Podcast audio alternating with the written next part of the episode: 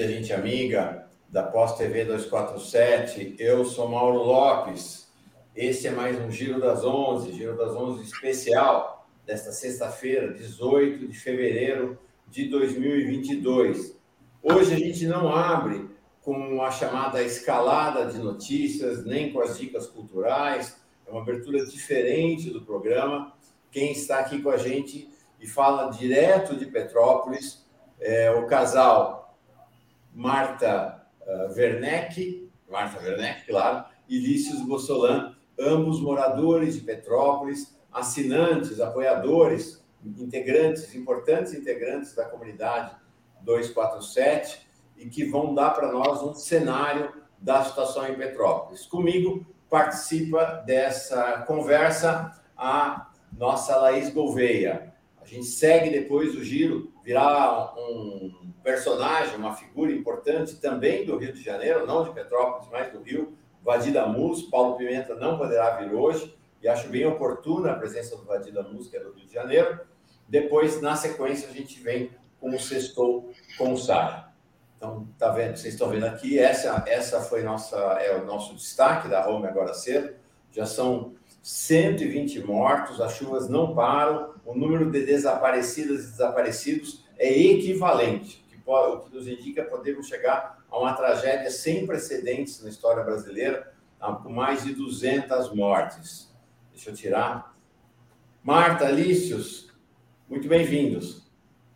Oi, bom dia. Olá, bom dia. Bom dia, comunidade 247. É um prazer estar aqui. Bom dia, Laís. Bom dia, Mauro. É, mas é uma lástima o motivo pelo qual nós estamos aqui integrando essa conversa, não é? Porque é, eu sempre falo que o que a gente está vivendo é como se a gente estivesse num filme de apocalipse mesmo.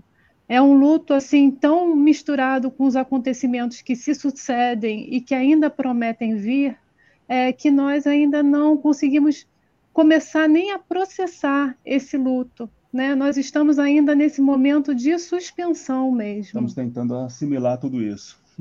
É. É, tá difícil. Eu acho que o, o, o Lícius, o microfone está nesse que está com a Marta. Então, quando tá você comigo. fala. Quando você fala. Deixa é eu explicar, Laís, deixa eu te dizer. Eles estão sem energia, porque caíram duas árvores na frente da casa deles agora cedo e vocês imaginam como é que está a situação em Petrópolis. A energia não foi restabelecida. Então, eles estão conversando com a gente usando 4G e estão... Uh, vamos ver, inclusive, até quando vai durar a bateria, do... se a gente consegue conversar com eles durante esse tempo todo. Laís, bom dia. Que bom que você está aqui. Vamos, vamos fazer essa conversa juntos. Você que é de lá de perto de Petrópolis, né, Laís? Eu sou de Juiz de Fora, né? Juiz de Fora, para quem não conhece, é muito mais próximo a Petrópolis, ao Rio, do que de BH. Então, nós somos aí os cariocas do Brejo, então passei aí minha infância inteira em Petrópolis, tenho muitos amigos em Petrópolis, assim. Então, foi uma situação, inclusive, de desespero, sem saber se esses meus amigos estavam vivos, né? Então, realmente, toda a minha solidariedade para vocês que estão enfrentando esse momento aí que apocalíptico, né? Não consigo encontrar outro adjetivo.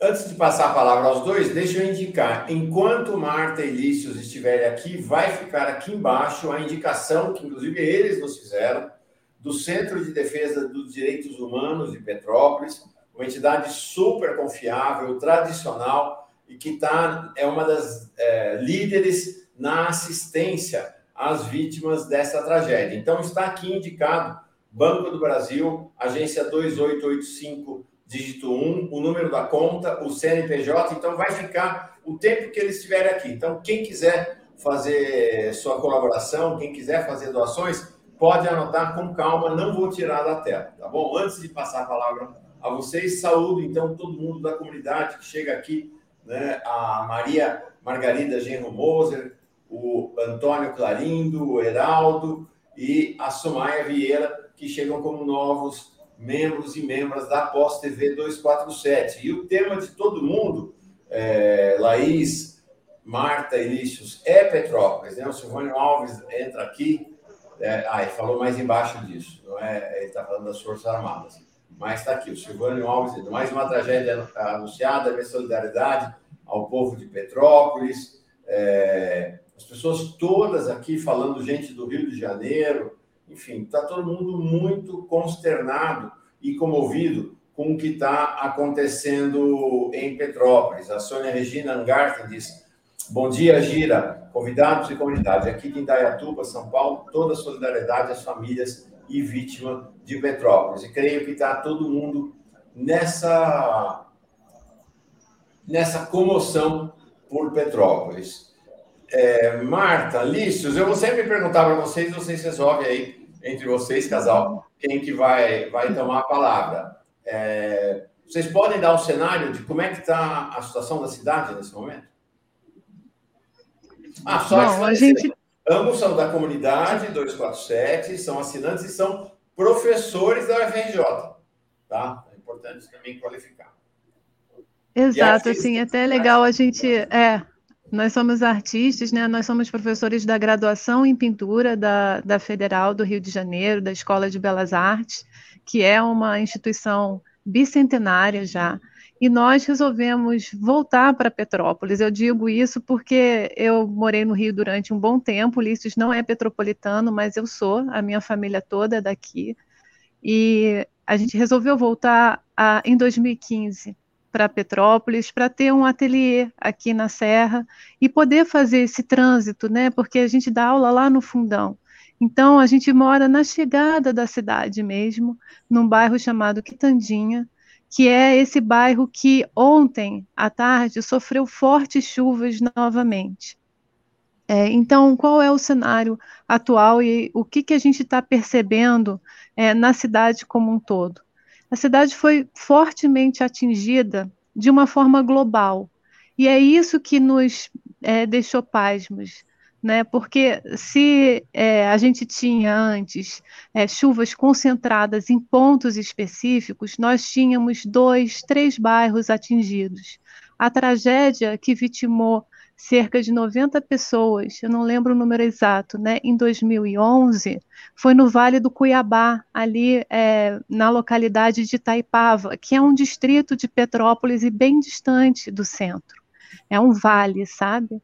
E aqui, é, o centro de Petrópolis, ele é grande e ele tem muitas comunidades. Elas ficam escondidinhas. Para quem chega na cidade e transita pelas ruas principais, essas pessoas, esses turistas, eles veem uma cidade com uma cara diferente, com uma cara de classe média, média alta, casarios lindíssimos. A parte histórica, o centro histórico é uma gracinha, é muito bem tratado. Gente, mas essas nossas comunidades elas ficam para dentro de, vil de vilas, de vielas, e aí você vai adentrando esses lugares e você vai descobrindo coisas que você nem imaginava que existiam, né? Então nós temos uma favelização muito grande na cidade, inclusive no centro de Petrópolis, há pessoas que não se dão conta do tamanho dessa favelização e como Petrópolis cresceu nos últimos 10, 12 anos.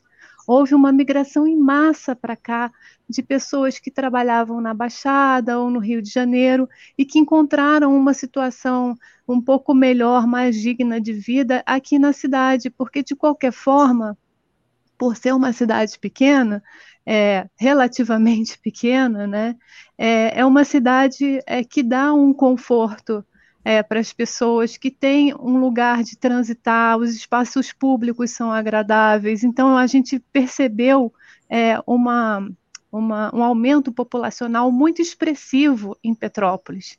É, então, o que acontece? Né? Essas pequenas comunidades começaram a crescer e a, a se alargar e a se espalhar nesses locais que são escondidos de quem passa, né? de quem passa pelas ruas principais. E essas comunidades foram dizer, fortemente atingidas. O turismo não vê essas comunidades. Não percebe, não vê, não visualiza é, que realmente esse crescimento é muito expressivo, porque elas ficam escondidas. Nós temos muitas montanhas aqui não é assim? São muitas montanhas, muitos morros.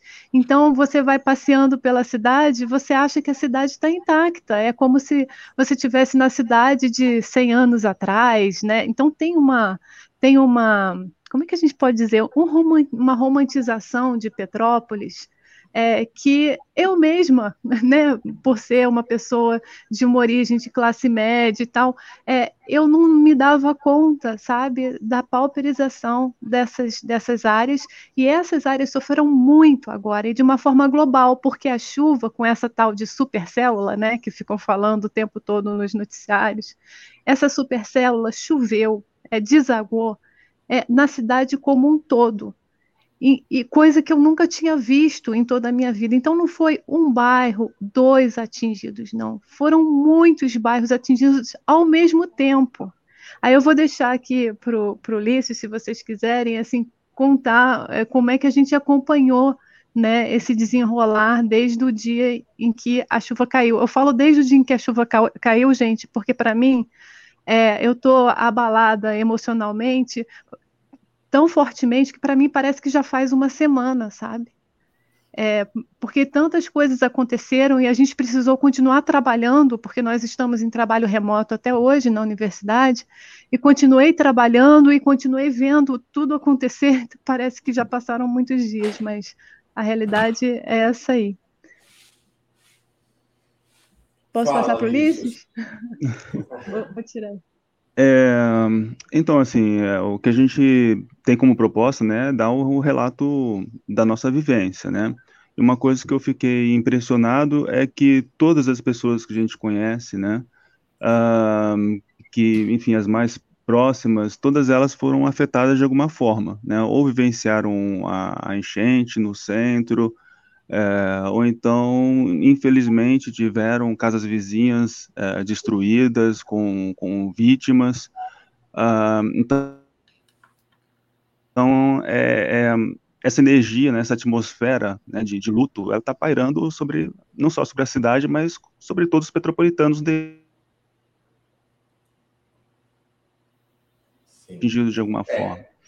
E sobre é, o, o, momento.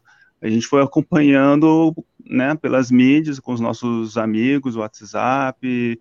É, Muitas é, fotos de amigos que estavam no centro. E uma coisa que eu, assim, importante a relatar é que por mais que tenham enviado, né, imagens uh, do, do evento de forma simultânea, o impacto mesmo, a devastação, só veio a, a notícia, né, aos poucos e depois, e cada informação foi realmente muito é, devastadora, né, para a gente. É, inclusive os desabamentos, né, as pessoas que estavam desaparecidas e depois a conclusão, né, de que elas haviam sido soterradas. É, essa ideia de que Petrópolis ela sofre com as chuvas é, parece lugar comum, né? Eu tenho amigos que vieram entrar em contato comigo depois de no dia, depois de dois dias da, da tragédia, e que falaram, Marta, tá tudo bem aí, porque em Petrópolis sempre chove, né? Sempre sobem os volumes dos rios e tal. E realmente, gente, é uma cidade que tem essa constância, aqui chove muito, né? Então a, a é, é de praxe a gente ter esse tipo de tragédia, me parece, todo ano, todo verão, né? Vem esse tipo de tragédia.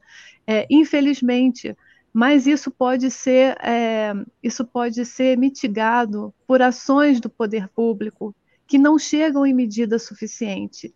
E quando vem uma tragédia dessa, que é acompanhada por um evento climático, obviamente é, é, fruto de um descuido geral do meio ambiente, né? não vamos fechar os olhos e entender que isso é parte de um ciclo natural, de que está tudo bem é o, meio ambiente está em todo está em desequilíbrio, né? E isso faz a formação dessas supercélulas e elas vão ser cada vez mais frequentes. Isso com a, junto com a ausência do poder público em medida suficiente para nossa cidade, acaba causando esse tipo de tragédia. E enquanto nós acompanhávamos, né, em tempo real, o que estava acontecendo, é, nós permanecemos com luz aqui, porque como nós ficamos na bordinha da cidade, no dia do grande evento, né, foi anteontem, não foi isso? Meu Deus do céu. Gente, eu falei que estou meio fora do ar. É, mas eu estou acompanhando tudo muito intensamente. É só a minha noção de tempo que está um pouco fora mesmo. É, eu acredito que é, a gente acompanhou isso, a gente estava com luz, nós permanecemos com luz, né? Só agora que aconteceu um evento aqui perto por causa das chuvas de ontem que foram realmente devastadoras, choveu granizo e tudo aqui em casa, é, e é muito rápido, muito forte, e aí derruba a torre de transmissão, sabe? E nesse caso, é, enquanto o evento estava acontecendo, nós acompanhamos isso e, e foi é, e fomos vendo que toda a cidade começou a ficar sem luz. Gente, quase todos os bairros do centro de Petrópolis ficaram sem luz por cerca de 6, 8, 12 horas. Minha mãe ficou quase 24 horas sem luz, então a gente não, não conseguia se comunicar com as pessoas porque as baterias dos celulares iam acabando e a gente não tinha notícias. Eu tenho uma amiga cuja casa é, quase foi afetada, a casa do vizinho toda veio abaixo. Então, é esse tipo de, de tragédia pessoal, é, quando, quando toca a gente, eu acho que toca mais fundo, sabe? E quando a gente vê pela televisão também os repórteres assediando as pessoas que estão sofrendo, perguntando como você está se sentindo, né? E a pessoa no meio daquela destruição, daquela tragédia, aquilo acaba comigo. E eu acho que deve acabar com cada um aqui da comunidade, porque é uma exploração da dor do outro, em vez de investigar a origem e as causas desse desastre. Né? Há coisas que a gente não pode controlar. Né, que as forças da natureza elas são mesmo potentes, elas são sublimes, mas há, há coisas que a gente pode mitigar. E eu acho que o poder público ele poderia ter agido de uma forma melhor, mais enfática, fazendo galerias para escoamento de água. E os desabamentos tem mais uma, um detalhe aqui, eu estou falando a beça, né? Eu estou falando a beça. Eu vou contar uma história do meu pai, que ele foi procurador aqui do município em 1988, e nós tivemos uma grande tragédia também, em, causa, que, em que houve desabamentos, e foi muito triste ele precisou, à época, ele, tava, ele não estava em Petrópolis, ele precisou voltar, estava em férias, né? Voltou de helicóptero porque a, a serra ficou é, interditada durante dias, então ninguém conseguia subir para ajudar as pessoas em 88. A cidade era muito menor, né? Então isso tudo faz diferença. É, mas à época ele, ele é, teve a informação de que a formação geológica da cidade né, é em placas. As rochas elas são formadas em placas. Então, muitas vezes a chuva se infiltra na parte que, que é de árvores, né, de, que é de terra e tal, e aí descama aquela placa e aquela placa de rocha se solta. E ela vai lambendo o que tiver por baixo, né, gente? escorre ali da montanha, e, e esse é um grande risco de se morar em áreas como Petrópolis, com a nossa formação geológica. Mas chuvas dessa dimensão ocasionam muitos descolamentos, né? E a gente vê muitas tragédias também. Então, é uma combinação de fatores. Eu acho Marta, que é, é, isso. Marta e Lícios, Laís, você está vendo aqui, o Vadir está na sala de espera. E eu, a gente vai falar sobre os temas da política brasileira com o Vadir, mas, como eu disse no começo do programa, o Vadi é também aí do Rio de Janeiro, não é de Petrópolis, é, mas é, é daí do Rio de Janeiro. Foi deputado, representante é, do Rio de Janeiro, é, e tenho certeza que ele tem o que dizer sobre essa tragédia. Vamos embarcar ele, Laís?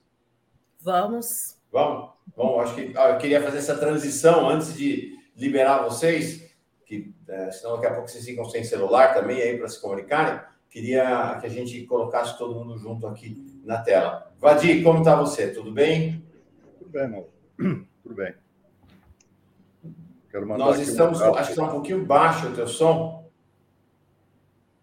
Nós estamos aqui, Vadir, com a Marta Werneck e Ulisses Bossolan, que falam com a gente direto lá de Petrópolis, estão sem luz em casa, estão falando pelo 4G e dando um cenário lá da tragédia em Petrópolis. Imagino que, ó, a, acabo de ver, de ver que o Xi Jinping mandou uma mensagem de solidariedade. Né? O mundo está olhando para essa tragédia de Petrópolis, o Brasil está olhando, mas imagino que dentro do Brasil o Rio olha né, o Rio de Janeiro olha mais do que ninguém para essa tragédia. Queria seu olhar como conhecedor profundo do estado do Rio de Janeiro para essa tragédia uh, barra criminosa né, do, do que está acontecendo em Petrópolis agora. Bom, Mauro, bom dia. Bom dia. Bom dia a todas, a todas, ao, a Marta, ao Vícios, a todo o povo de Petrópolis, né? A minha integral solidariedade. Petrópolis é uma cidade querida, né? É, é não só uma bela cidade, mas é uma cidade querida. Todos nós gostamos de Petrópolis. Todos nós gostamos de visitar Petrópolis, passar um final de semana em Petrópolis. Os que não moram lá, né?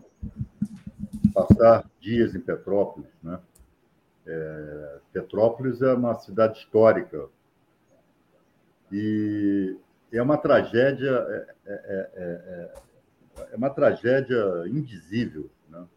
O que está acontecendo com Petrópolis, as mortes, a destruição, né? Parece que a cidade foi bombardeada, né? É essa é a impressão foi. que dá, uma cidade bombardeada. Né? É. É... Então, isso. E, Mauro, eu, eu, é, Marta, eu me lembro, eu eu estava na presidência da OAB do Rio de Janeiro, em 2011, quando aconteceu a outra tragédia na região serrana, naquela, naquele, naqueles idos, a cidade mais atingida foi Friburgo. Teresópolis também, Petrópolis nem tanto. Friburgo também foi devastada. E, Mauro, eu, eu enfim, no meio daquela tragédia, nós, nós tivemos, a OAB teve uma, uma, uma participação importante, porque nós fomos lá prestar assistência. Né? A OAB tem um, uma boa infraestrutura, tem um aparato, nós centralizamos doações, até eh, funcionários nossos resgatavam, é, junto com bombeiros, né? pessoas que estavam ilhadas ali em Petrópolis. Muitos advogados perderam seus escritórios, nunca mais recuperaram, tiveram que mudar de profissão. E, e naquele momento nós, nós tivemos uma ideia, eu apresentei, nós, nós, nós nós redigimos um anteprojeto de lei é, exatamente para fixar a ideia de prevenção. Porque, obviamente, ninguém controla, ninguém, ninguém controla a chuva, ninguém controla o vulcão, ninguém controla o maremoto, mas a, as sociedades humanas elas podem mitigar as consequências da tragédia, elas podem mitigar. Né? Podem e devem. Isso cabe ao poder público. Claro que com a colaboração das pessoas. Né? Agora, o que muitas vezes acontece, sobretudo aqui no Brasil, além de não haver cultura de prevenção, é o poder público é conivente com a ocupação irregular do solo, é, em troca de votos, permite ocupação de encostas, permite construção à beira de rios, enfim. Né? E depois que a tragédia acontece, é o que está acontecendo em Petrópolis: é chorar os mortos, é tentar encontrar os desaparecidos, é lamentar. E nós não podemos mais. E, e essas tragédias, a intensidade delas tende a aumentar e a ser mais letal. Né? Uhum. É, é, é, porque, óbvio que há, questões que são planetárias, aquecimento global, né? A devastação ambiental que acontece aqui no Brasil, inclusive com a conivência do atual governo federal, contribuem para isso, mas, independentemente disso, as cidades e os estados podem e devem se organizar para prevenir e mitigar os efeitos de uma, de uma chuva como essa que aconteceu em Petrópolis. De fato, ninguém detém, você não vai deter a chuva. Choveu em Petrópolis num dia o que, o que era para ter chovido em um mês. Né? Então, Mauro, nós apresentamos esse anteprojeto né? É, em que se estabelecia uma dotação orçamentária por parte da União, uma rubrica orçamentária destinada a estados e municípios para providenciar medidas de prevenção, obras de prevenção, obrigando o gestor público, tanto estadual quanto municipal, a prestar contas e a oferecer relatórios anuais ao Ministério Público e aos tribunais de contas, e com previsão de responsabilização administrativa e criminal. Nós, a OAB, naquela época, apresentou essa sugestão para se transformar em projeto de lei aos deputados federais aqui do Rio de Janeiro e, sinceramente, até hoje eu não sei o que foi feito desse anteprojeto. Né? Talvez se tivesse virado lei, né, é, possivelmente Petrópolis, repito, não tem jeito, uma, uma enxurrada dessa sempre é, ela causa, ela causa estrago tal, mas talvez fosse uma escala bem menor do que Petrópolis está vivendo hoje. Eu espero que aqui no Brasil é, a, a, a, aqui só se aprende com as tragédias, né? Eu espero que essa tragédia de Petrópolis é, sirva para que essas providências sejam adotadas imediatamente. O Congresso Nacional é, aprove um ordenamento legal, normativo, jurídico, no sentido de obrigar governadores e prefeitos a adotarem medidas de prevenção. Muitas vezes essas medidas são impopulares, elas não rendem votos, mas você não está lá para administrar uma cidade, você não pode pensar só em voto e se perpetuar na cidade. Você tem que cuidar das pessoas. É isso que as pessoas esperam, ainda que às vezes você haja contra interesses imediatos dessas pessoas. Mas essas medidas têm que ser adotadas. Né? Porque está aí Petrópolis chorando e, e, todo o estado do Rio de Janeiro chorando, todo o Brasil chorando com o que está acontecendo em Petrópolis, e podia não ser assim. É, eu vou liberar Marta e Lícios, que estão aí com a bateria no, no, finalzinho, e agradecendo demais pela presença deles, reafirmando mais uma vez, a maior parte do tempo ficou aqui a indicação do Centro de Defesa dos Direitos Humanos de Petrópolis, para quem quiser contribuir e ajudar as vítimas dessa tragédia criminosa lá de Petrópolis. Antes de vocês saírem, só colocar aqui uh, essa um superchat que acho que tem a ver até com a conversa que Marta e o que o Vadir estava falando para nós. Elizabeth Coutinho. Aproveitamos para falar do acesso à moradia. Não podemos esquecer que esse programa Casa Amarela, do governo Bolsonaro, não contempla as pessoas de baixa renda e acaba de subir na nossa, é, no nosso portal uma reportagem é, do 247 com o mais importante climatologista do país e também um dos mais importantes ambientalistas do país, que é o Carlos Nobre. Ele diz assim, que é algo que tem a ver com o que o Vadir estava dizendo. Retirada de moradores das áreas de risco e restauração florestal impediriam a catástrofe. Acho que é isso mesmo. Agora, quero falar para vocês o seguinte: e aí? Onde é que os pobres vão morar? Se o poder público não constrói em casa fora de área de risco. Se o que sobra na cidade é a área de risco. Porque falar, não, não pode, né? Tem essa reação, né? É, de segmentos da opinião pública, que é. Não, o que, que eles estavam fazendo lá? Por que, que tá, foram morar lá? Foram morar lá porque não tem onde morar, gente. Porque não há oferta de outro lugar para as pessoas irem morar, exceto essas áreas de altíssimo risco, que é o depoimento que a Marta e o Ulisses trouxeram para cá. Então, queria entregar para vocês a palavra, para vocês se despedirem, agradecer demais aos dois aí, integrantes da comunidade 247, por essa generosidade de partilhar com a gente. Marta, Lícios. É, eu agradeço, a, enfim, a oportunidade. Vou falar só duas coisas rápidas antes de passar para Marta, né? A primeira é, assim, reforçar o alerta. Hoje, né, sexta-feira, a, a, previsão de mais chuva aqui para Petrópolis, inclusive, não sei se mantém a informação, mas ontem deram a informação de que o volume seria muito maior no dia de hoje. Então, todos tomarem cuidado aqui na cidade. E a segunda coisa é reforçar que é necessário o brasileiro criar uma cultura de pensar a longo prazo. Isso daí em todas as esferas, né? Foi colocado aqui, de fato é necessário, né? Tem que pensar isso na esfera da cultura, da política, da, das questões sociais, tem que haver um planejamento a longo prazo, de 10 anos, 20 anos, 40 anos, porque senão a gente não, não vai para frente. É isso aí. Perfeito. É, achei essa uma boa colocação, gente. Eu quero realmente agradecer bastante, assim, a possibilidade, né, da gente ter exposto um pouco de uma visão bem particular, né, mas eu acho que dá uma cor diferente, né, para esse acontecimento que é tão mediatizado, é tão espetacularizado, e hoje a gente falou sem nenhuma imagem, né? As imagens já estão na cabeça das pessoas.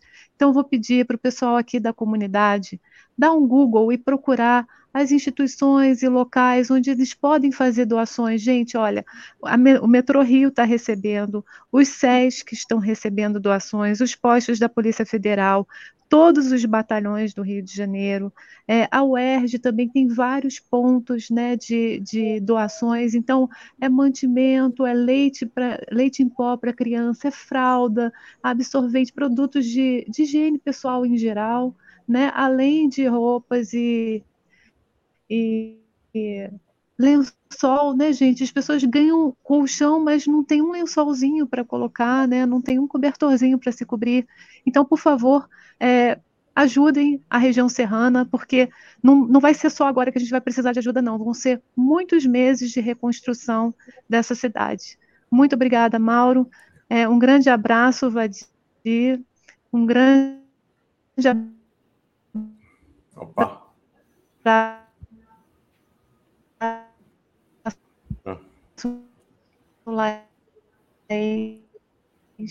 No, no finalzinho agora falhou Até a internet, mas acho que no final. comunidade. Perfeito. Ah, deu, deu para entender. Marta, Alícios, obrigado demais pela generosidade e presença de vocês. Um grande abraço e a gente se mantém em contato. Quero dizer que tanto Marta quanto Lício, a gente conversa sempre pelo WhatsApp, estamos em contato permanente. Um abração para vocês. Paz e bem.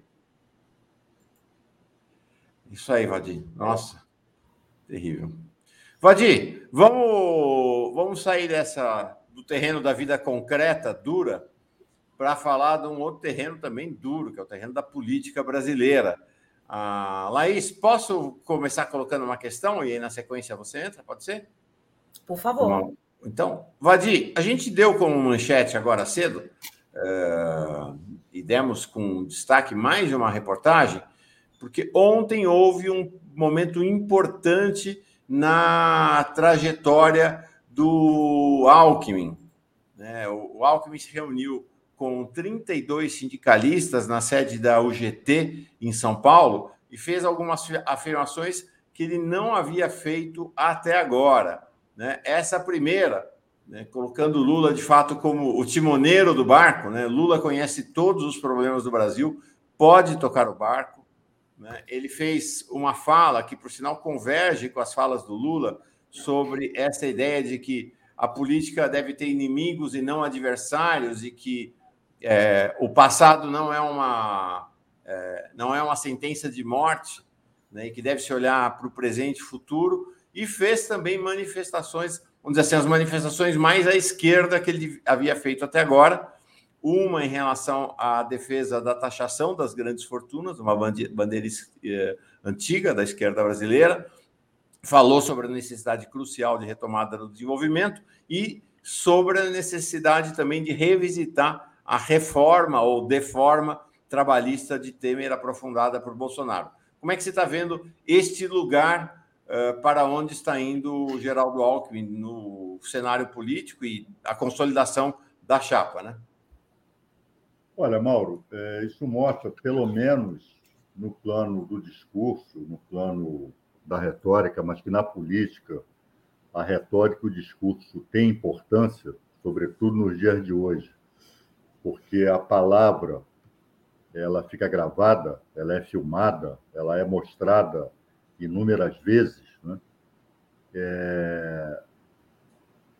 O Alckmin, na verdade, ao contrário dos nossos temores, ou seja, qual é o temor daqueles que têm desconfiança e ou não querem aliança com Alckmin? Pô, o PT, o Lula, a esquerda vai ter que abrir mão de posições programáticas para fechar essa aliança, né? vai ter que se é, descaracterizar, vai ter que dar uma guinada muito radical para o centro é, e evitar enfrentar determinados itens programáticos que nos são caros. caros. O que está acontecendo, pelo menos no plano das aparências, no plano da retórica, daquilo que o Alckmin declarou, está acontecendo o contrário. O Alckmin está aderindo né, ao, a pontos importantes do nosso programa, pontos que nos são caros, né, pontos, itens programados históricos da esquerda brasileira, do PT. Então, eu vejo isso com muito bons olhos. Né? É, e é importante, Mauro, é, essa frente antifascista ela tem que ser consolidada. Né? Nós não podemos estar aqui achando que essa eleição está ganha, não está. Né? Nós vamos enfrentar, nós estamos vendo aí essa viagem do Bolsonaro à Rússia, isso está muito mal explicado. A, a, a, eles continuam é, é, produzindo fake news. Nós sabemos que esse esgoto bolsonarista não se contém, né? Eles, eles por mais que ministros do TSE venham a público deixar claro que não vão admitir, que a Justiça Eleitoral não vai admitir, que quem tentar fazer isso vai pagar um preço caro, etc., eles não se intimidam com isso. Bolsonaro vai entrar nessa eleição e vai tentar fazer aquilo que ele acha que deve fazer. Então, mais do que nunca, além de acreditar, além de de tentar acreditar nos bons propósitos da justiça eleitoral, nós temos que formar uma ampla aliança para o enfrentamento com o fascismo, porque senão, ainda que nós ganhemos as eleições, o resultado vai estar sob risco. Nós não sabemos exatamente o que, é que esses militares estão pensando. Acho que o TSE errou com essa história de ter que dar satisfações às Forças Armadas. O que, que exército tem a ver com eleição, rapaz, com processo eleitoral? Né? Eu, eu, eu, particularmente, questiono muito esse tipo de, de, de concessão. Né? Ah, não, vamos colocar um militar aqui para deixar claro que as urnas não são vulneráveis. É, é, é, isso é uma concessão muito perigosa, né? que pode o tiro pode inclusive sair pela culatra. Então eu, eu, eu, eu, vejo com muito eu vejo com muita satisfação aí essa, esse posicionamento do, do Geraldo Alckmin, não é? que mostra que Pode ser que, ao contrário do que nós pensamos né, e do que nós fazíamos no passado, de nós termos de abrir, abrir mão de itens programáticos importantes, talvez o contrário agora aconteça. Né? É o Alckmin é, aderindo né, às nossas teses. Até porque são. são é, é, é, nós estamos vendo o que, que essa reforma trabalhista causou aqui no Brasil. Né? Nós estamos vendo os efeitos dessa reforma. Nós estamos vendo o que a devastação ambiental está fazendo aqui no Brasil, via de Petrópolis. Então, eu acho que não vai. É, é, se de fato o, o, a, a, esse setor, esse segmento político que o Alckmin representa, estiver falando sério, no sentido de vamos reconstruir o Brasil, nada mais natural que eles passem a empunhar bandeiras que nós sempre, sempre empunhamos, que são bandeiras necessárias para que o Brasil seja reconstruído, né? porque o que Bolsonaro fez foi destruir o Brasil. Perfeito. Laís, chega mais. Bom dia, Vadir. Bom dia. Prazer recebê-lo aqui no Giro das Onze. Eu particularmente admiro muito a sua atuação, o seu trabalho. Bom, você pincelou aí o assunto. Eu queria entrar mais aí a respeito nessa interferência dos militares no TSE, né? A respeito dessa notícia que o Braga Neto infiltrou militares no TSE. Bom, até que ponto essa interferência pode interferir no processo eleitoral?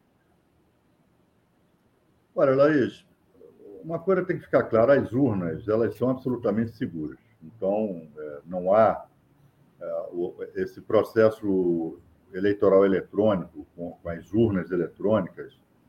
Esse processo eleitoral acontece desde 1996. Né? Nunca houve, nunca, de, de 1996 para cá, nunca houve uma denúncia consistente de fraude, como acontecia antigamente, exatamente antes das urnas, né? antes do advento da urna eletrônica. Então, esse é um ponto. É, os militares não têm que se meter no processo eleitoral. Isso é inaceitável, eles não têm nada a ver com isso. Aliás, aquilo que eles, aquilo que lhes é de competência, eles não fazem. Eles não, não protegem as nossas fronteiras, né?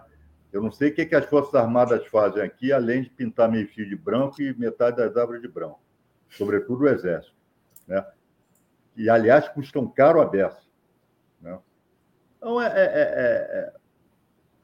E, e, também é, não acredito que os militares da Ativa é, formem um bloco é, homogêneo e monolítico né, é, que embarque nessa canoa do Bolsonaro, essa canoa golpista de questionar a lisura das urnas e depois questionar o resultado das eleições. Eu acho que a gente tem que tocar para frente, pô.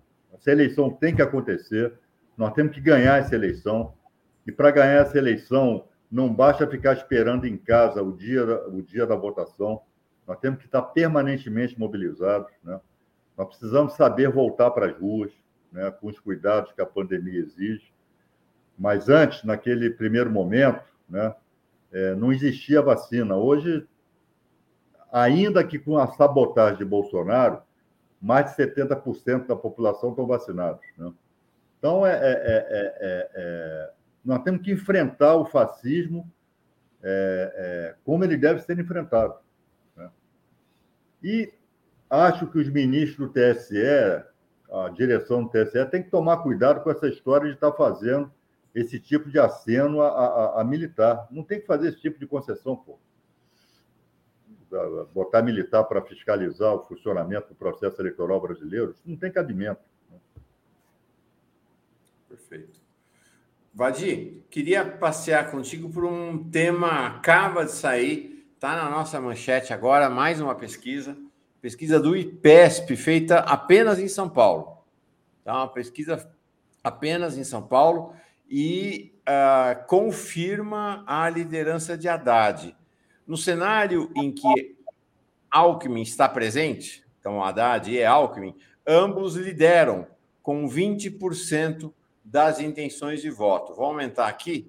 Uh, vejam num cenário aqui, Fernando Haddad, aí já sem Alckmin, França, Boulos, Tarcísio e Rodrigo, nós temos 28 para Haddad, 18 para Márcio França, Guilherme Boulos com 11, Tarcísio Freitas com 10 e o Rodrigo Garcia, candidato do governador Dória, com apenas 5. Eu vou mostrar uma outra hipótese aqui que eles traçaram, sem o Boulos e sem o Márcio França né, em tese, imaginando uma reunião da esquerda e centro-esquerda em São Paulo ao redor do Haddad.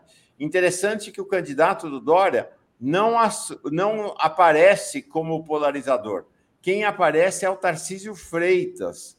Então, a gente tem um cenário no, em âmbito estadual que também ecoa o nacional, né? com a polarização Lula-Bolsonaro uh, e aqui Haddad é, Tarcísio.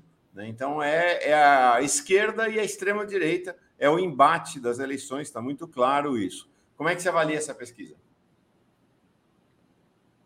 Olha, Mauro, a pesquisa reflete, pelo menos no momento, como você disse, o cenário nacional, né? o cenário nacional de polarização né? extrema-direita com a gente. Né? É que também mostra, repito, que as eleições não estão ganhas. Né? As eleições vão ter que ser disputadas. E também é, pode ser o sinalizador, o Márcio França tem dito que o candidato que estiver à frente das pesquisas, é, em relação a ele, ao Haddad, né, é que deve ser o candidato apoiado pelas forças né, de esquerda, centro-esquerda, em São Paulo. Vamos ver se ele vai cumprir com aquilo que ele próprio está tá, tá propondo. E tem que ser perguntado a ele até quando, né? Até a pesquisa até, até que momento, até porque é, por conta desses embrólios estaduais, particularmente São Paulo, a federação não sai do lugar. A ideia de federação com o PSB não tem saído do lugar exatamente por conta dessas questões regionais e particularmente São Paulo, que objetivamente é, uma, é, o, é, é o colégio eleitoral é, mais importantes do país. Né? Mas tudo indica que essa posição do, do Haddad está consolidada. Né? Está consolidada. E, é, e, eu acho, em relação ao Boulos, né, que o PSOL vai, vai, vai refletir melhor. Né? Já, já deve estar fazendo isso, porque é, é, assegurando-se ao Boulos o nosso apoio à candidatura dele a prefeito em 2024 e a possibilidade de o Boulos disputar uma vaga na Câmara dos Deputados é, pode fazer com que o PSOL saia de São Paulo nessa eleição com uma grande bancada. O, uhum. Boulos, acho que ele tem um, um, hoje né, um patrimônio eleitoral considerável. Né? Ele, ele, a, a, a, ele integrando uma nominata do PSOL em São Paulo, ele pode proporcionar a eleição aí, sei lá, de mais dois, quem sabe até mais três candidatos que o PSOL apresente. Né? Então, eu, eu tenho a impressão que, se é isso mesmo, se as pesquisas, pelo menos em relação ao Márcio França, vão ser o norteador, né? É, me parece que não acredito que até, até um pouco mais à frente essa, esse cenário vai mudar. Né? Eu, eu acho que o Haddad está com uma, uma vantagem consolidada, considerável, né? E expressa exatamente o que acontece no cenário nacional. Né? É, significa que nós estamos vencendo né, resistências conservadoras. Nós sabemos que o eleitorado de São Paulo, é, Getúlio Vargas nunca teve uma boa votação em São Paulo, por exemplo. Né? É, Lula sempre teve dificuldade em São Paulo. Brizola, porra. Então, assim, é, é, é, é muito muito promissor, né? Esse cenário que a, essa pesquisa do IPESP está tá mostrando. Né? Vamos ver como é que isso vai se dar na dinâmica da política. Né? Mas temos que cobrar do Márcio França, já que ele propôs isso. Né? Ó, quem estiver à frente das pesquisas. Vadir, você tocou aí no assunto Márcio França, então vamos entrar aí na questão da federação, né? No cenário atual, no atual contexto, você considera que a federação vai azedar ou ainda tem chance de alguma articulação PT, PSB para ter essa, essa construção? Olha, Laís, é... eu particularmente, a, a, ideia de federação me agrada, eu sou favorável né, a que se consolide, a, a, a que nós é uma novidade no processo político brasileiro, é uma novidade, nunca houve essa experiência. Né? É, ao contrário do que algumas pessoas, até porque, exatamente pelo fato de ser novidade, ela traz ainda muita perplexidade, dúvida, né? Tem gente que confunde a federação achando que ela é uma espécie de coligação proporcional com outro nome. Não é. Não é. Né? A, a, exa, exatamente para demarcar campo com, com aquela forma de coligação que tinha muito de oportunista, né? tinha muito de oportunismo eleitoreiro, né? não, não, era, não se dava em bases programáticas, não se dava em bases né, mais amadurecidas, né? e que significassem, de fato, uma aliança duradoura entre os partidos, com base num programa, é, a federação veio demarcar campo com isso. Então, só para lembrar aqui a, a, o pessoal que está nos ouvindo, né, está nos vendo, é, a federação é vertical, então ela acontece de presidente até vereador. Né? E ela tem que durar no mínimo quatro anos. O partido que, no, no, no curso dos quatro anos, abandonar a federação fica proibido de federar por duas eleições seguidas. Né? É, e é como se fosse um partido único. É como se fosse um partido só, embora os partidos mantenham a sua identidade e mantenham a sua autonomia. Né? Agora, o que o diferencial da federação, e, e é nisso que nós temos que apostar, é, é, é, é, a ideia de que os partidos eles se unam em torno de itens programáticos fundamentais. Né? E isso talvez possa ser, primeiro, possa ser um problema. Nós sabemos o, o, PT e o PCdoB, por exemplo, são partidos ideologicamente homogêneos. Né?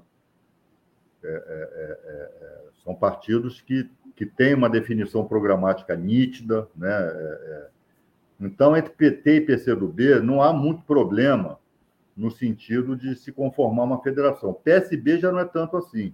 Né? Nós sabemos que PSB, por exemplo, né, na, na política real, né, metade do PSB apoiou, o mais da metade apoiou o golpe, apoiou o impeachment. Né? O PSB, em diversas sessões regionais, aí se alinha com a direita. Né? Então, como é que fica essa convivência na federação? Então, isso é um problema. E a segunda questão é aquilo que eu mencionei ainda há pouco, são esses embrólios ele... é, é, regionais. Né? Rio Grande do Sul, né? É, é, São Paulo, é, no Espírito Santo, o governador né, Casagrande é abertamente hostil, né, não só à federação, mas como a aliança do PSB com o PT, com o Lula. Né? Recebeu de uma maneira absolutamente despropositada a visita lá do Sérgio Moro, né, numa atitude nitidamente hostil e provocativa. Né? Então, esses problemas têm que ser resolvidos. Né? É, é, em Pernambuco, onde o PT reconheceu né, que caberia, embora os candidatos do PT estivessem à frente das pesquisas, mas o PT abriu mão. Né? O Humberto Costa abriu mão lá para o candidato do PSB. Agora, a recíproca, pelo menos até agora, não, não aconteceu. Então, esses são obstáculos, né? e não são obstáculos fáceis de serem transpostos. Mas a política é isso, Laís, é conversa, o, o, o, fato também de o TSE ter prorrogado o prazo até maio, né, para que as federações é, possam, é, possam efetivar o seu registro lá na Justiça Eleitoral, é, vai forçar, vai, vai, forçosamente, vai obrigar esses partidos a sentarem e continuarem conversando, né, continuarem negociando. Mas não vai ser uma tarefa fácil, não. Né? É, eu espero eu espero, sinceramente, que a ideia de federação prevaleça e espero que o PSB esteja nessa federação. Vai ser importante para nós, vai ser importante para o processo eleitoral. Vadir, eu vou ler aqui o superchat que chegou, registrar o, o, o, dois superchats, na verdade, um do Fernando Oliveira e outro da Leila Matos. A Leila Matos diz assim: o problema é o lugar de poder que vai ser dado ao Alckmin como vice de Lula. É, acho que o Lula tem, de fato, sinalizado que o Alckmin não terá um papel decorativo, não. No cenário, o Fernando Oliveira diz, no cenário dos três candidatos de esquerda, eles são 57%. Ele está falando aqui de São Paulo, né? É, então, está falando de Haddad, Boulos e Márcio França. Será que isso se transformaria também na eleição de deputados federais e do senador? É, sim, né? Há, há, uma repercussão na formação das eleições proporcionais do voto que acontece no majoritário. Este ano talvez seja menor a repercussão em função do caminhão, ou melhor, dos caminhões e caminhões de dinheiro que foram despejados nas mãos dos parlamentares de conservadores de direita nas tais emendas secretas. Então, então vão ter campanhas, as campanhas serão bilionárias, vocês vão ver. Vadir, não queria deixar você embora sem falar do Rio né, essa tudo parecia caminhar com uma certa tranquilidade ao redor da candidatura do Freixo e nas últimas semanas as coisas andaram complicando-se aí no Rio de Janeiro. Como é que você vê o cenário aí? O Mauro, eu até esqueci de mencionar caso de Ferreira de Petipau, né? que até esqueci de mencionar o Rio nesses embrólios, nesses embrólios regionais. Não, esqueceu só para poder falar especificamente do Rio, pronto, tá ótimo. Não, pois é, eu tinha até. Vamos embora. É, enfim, é... de fato, nós temos aqui no Rio o, a, a, a, candidatura, né? quer dizer, a, a, pretensão à candidatura, do, pretensão a, a candidato do Marcelo Freixo, com quem o presidente Lula já conversou desde o ano passado, né? firmou a intenção de apoiar o Freixo. Então, oficialmente, é, o PT no Rio de Janeiro apoia né, a candidatura é, do Marcelo Freixo, embora haja resistências internas no PT do Rio de Janeiro, há dirigentes, há segmentos do PT do Rio que não aceitam, né? É, não, não, não se conformam né, com a candidatura do Freixo. No campo também da centro-esquerda, nós temos até agora a candidatura, do, a pré-candidatura do ex-prefeito de Niterói, Rodrigo Neves, né, do PDT, que tem um sério problema, esse sério problema se chama Ciro Gomes, né? É, para que o Rodrigo, o Rodrigo tenha alguma chance eleitoral, só vai ter chance eleitoral se o PT apoiar, né? se o Lula apoiar, enfim. Mas o Ciro Gomes é um obstáculo também nesse sentido. E temos o Eduardo Paes, que na, no cenário nacional ele sinaliza apoio ao presidente Lula, que poderia se dar no primeiro turno, né? mas talvez não se dê exatamente por conta da questão regional. O Eduardo quer apresentar o seu candidato a governador. Ele tem falado muito no nome né, do, meu, do meu sucessor na Ordem do Rio, da OAB do Rio, Felipe Santa Cruz, ex-presidente da OAB Nacional, é, o candidato, é a, é a pré-candidatura oficial do prefeito Eduardo Paz, que esteve conversando com o presidente Lula é, por esses dias, né, em São Paulo, né, dois dias atrás, né, dois, três dias atrás. A, a, o teor dessa conversa foi, quer dizer, apresentou-se uma versão para a imprensa agora. Só há duas testemunhas, né? o Eduardo e o Lula. Né? Eu não sei se tudo foi revelado. Né? É, enfim, então é um quadro aqui no Rio de Janeiro, embora, repito, oficialmente o PT está apoiando Marcelo Freixo, mas isso pode mudar. Né? Isso pode mudar. Dependendo do andar, de determinado andar da carruagem, isso pode mudar. Vamos ver. Não tem jeito, a gente vai ter que esperar até meados de final de março, meados de abril. Isso só vai estar definido por esses idos aí. Até lá nós vamos viver de especulação. Tá bom. Legal, Vadir. Obrigado. Obrigado Eu pela tua presença aqui. Sempre bom estar contigo aqui no Giro das Ondas. O Vadir, que é comentarista fixo lá do Boa Noite. Na verdade, eu vou contar para vocês. Ele estava vindo, era aqui, no Giro. E aí o pessoal do Boa Noite veio aqui, passou a mão, roubou o Vadir da gente. Ele está lá agora no Boa Noite, para nossa alegria. É muito legal que esteja lá. Assim. Mas, mas eu, eu, particularmente, gosto de jogar nos dois times. Ótimo. Aqui lá. Valeu, Vadir. Abração. Um abraço. Abração. Tchau. Laís. É... Tá forte, né, esse giro hoje, né? Começou muito forte, né? Com o Ulisses e com a Marta, né? E, claro. E... Posso fazer uma observação sobre essa primeira questão nossa de Petrópolis? Quero que você fale, por favor.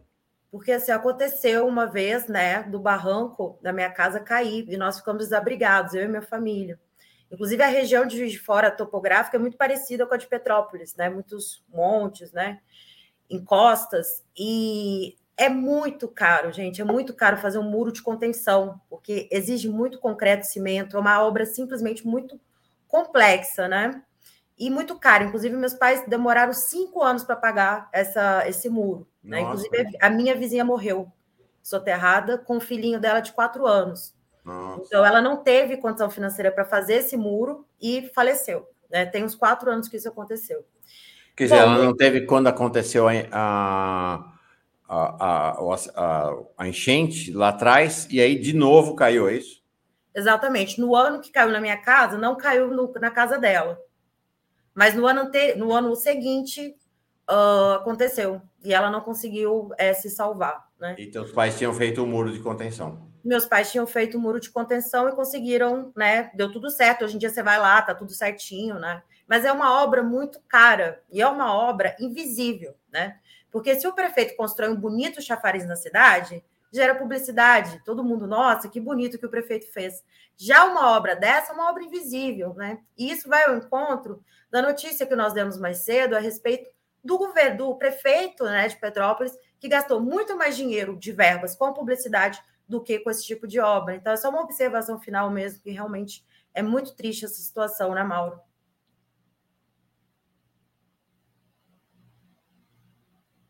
O Mauro Lopes deu uma travadinha básica. O Mauro Lopes, então eu vou aqui convidar, gente, vou chamar aqui, porque o Mauro Lopes, eu acho que ele caiu aqui a, a transmissão dele. Então, eu vou chamar aqui a próxima convidada, que é. Tá tudo certo com vocês? Vocês estão.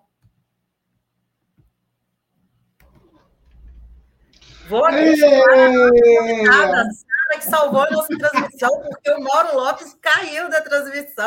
Mauro... Me salva aqui, Sarinha. Não é, o Mauro Lopes, ele, olha, eu vou falar, ele tá desse jeito, ele tá caindo, e eu com tanta coisa. Como é que você tá, Laís? Que saudade de você! Eu tô morrendo de saudade de você, minha querida. Eu tô, estou muito triste, né? Não tem como, né? Uma sexta-feira atípica, né? Com essa situação de tristeza imensa que, que, está acontecendo né, no Rio de Janeiro, na região serrana. Mas Sim. muito feliz em ver você. Você é um colírio para os meus olhos. Que maravilha, Laís. Eu tenho muitos. Eu tenho. Eu sou professora, tutora de, do consórcio chamado CEDERJ, aqui no Rio de Janeiro, que é um consórcio de universidades que fazem esse, esse trabalho do, da educação à distância. E um dos polos que eu atendo é de Petrópolis. Então foi uma semana muito é, é, difícil, né? Muitos alunos assim entrando em contato, pessoas perdidas completamente, é, é, literalmente perdidas. E eu acho que a gente tem uma uma, uma conversa grande aí pela frente, né? Eu estou vendo aqui que estava acompanhando, né? Ulisses falando é, com a Marta, e ele falando que a gente precisa reforçar a cultura do brasileiro de pensar a longo prazo. A gente não sabe pensar a longo prazo. E hoje o Sextou vai muito nesse sentido. A gente vai dialogar aqui sobre pensar a longo prazo. Eu convidei três mulheres muito importantes, muito queridas. Estou é, vendo que uma delas já chegou. Quem me pediu a pauta foi, uh, uh, inclusive, uma delas. É, e eu estou aqui aguardando. Teremos hoje uma conversa com Bruna Benevides, Bianca Figueira e a queridíssima Maria Luísa. Maria Luísa está com algum problema aqui no, no, no para entrar no nosso no, na nossa conversa e eu acho que eu vou ter que uh, auxiliá-la. Estou vendo a carinha de Mauro Lopes aqui que caiu e já voltou. Gente, Mário, o, o Mauro Lopes é isso, é uma, uma surpresa. Enquanto isso. Oi, quem é que você me botou aí, Laís? Bate eu aqui. Coloquei. Ah, ah, Laís! Que bom. Você segurou aí, né, Laís? Eu passei aperto, imprevisto, gente, dá um frio na barriga, assim, você fica, meu Deus, o que eu faço? Olho para baixo, olho para cima. Mas temos aqui essa linda musa do verão que salvou a minha vida. Ô, Mauro, você não vai colocar o meu jingle, minha vinheta, meu negócio para começar vou, essa Eu tava fora do ar, e acho que ela ainda, ainda não, não, ela ainda não aprendeu esse negócio de botar a vinheta aqui. Pera tô lá. Tô aprendendo, tô aprendendo. Laís, fica aqui. Você, eu sei que você precisa voltar lá para a redação, mas fica aqui para pelo menos só um pouquinho, só para a gente é. marcar essa tela bonita que a gente está. Eu mudei minha câmera de posição. Não vou nem falar que é porque eu estou mais organizada, estou mais magra. Nossa! que linda! Que, que, que aconteceu? Eu estou mais magrinho também, mas não ouso fazer isso que você fez, não. Não, Matheus, eu fiquei sabendo que você apresenta o Giro das Onze de cueca, então é melhor não. Eu apresento de cueca, mas em geral com algo sobre a cueca, não necessariamente todo dia. Muito bom. Muito bom, bom, vamos lá então. Vamos embora.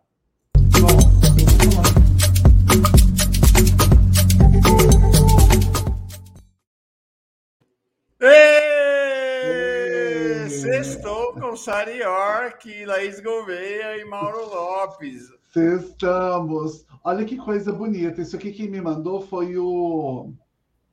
O nome dele é. Deixa eu ver se eu consigo colocar aqui para vocês, porque isso aqui é uma lindeza. Ai, peraí, que eu tenho que habilitar com áudio. Ai, pronto. Consegui. Vamos ver. Que me mandou foi o Marcelo Dias. E tem tudo a ver com o que a gente vai conversar hoje. O que Deus poderia fazer para mim?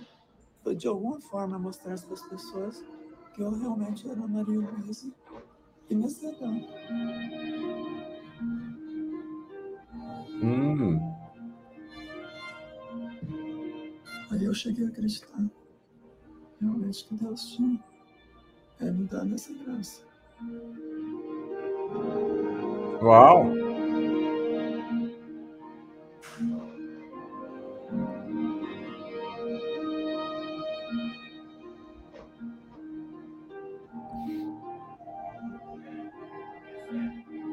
Os anos foram se passando e eu guardando a Maria Luísa sempre dentro de mim, mesmo externando o papel masculino dentro, dentro da fábrica.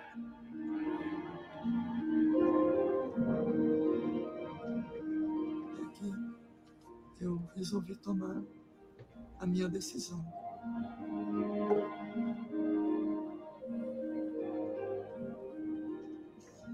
Eu estava exuberante, uma alegria imensa. Imensa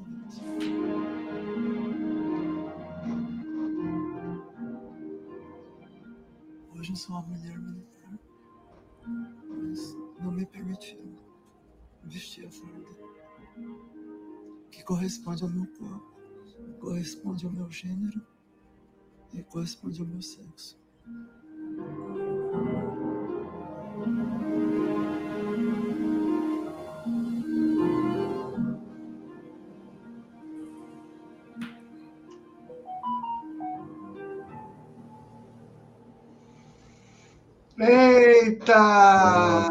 É assim, com, esse, com essa coisa linda que vocês acabaram de ver, que é a Maria Luísa, a gente está tentando auxiliar Maria Luísa a entrar ao, aqui ao vivo. Ela está com celular, e o celular dela não é esse celular é, de última geração, ela está em Brasília.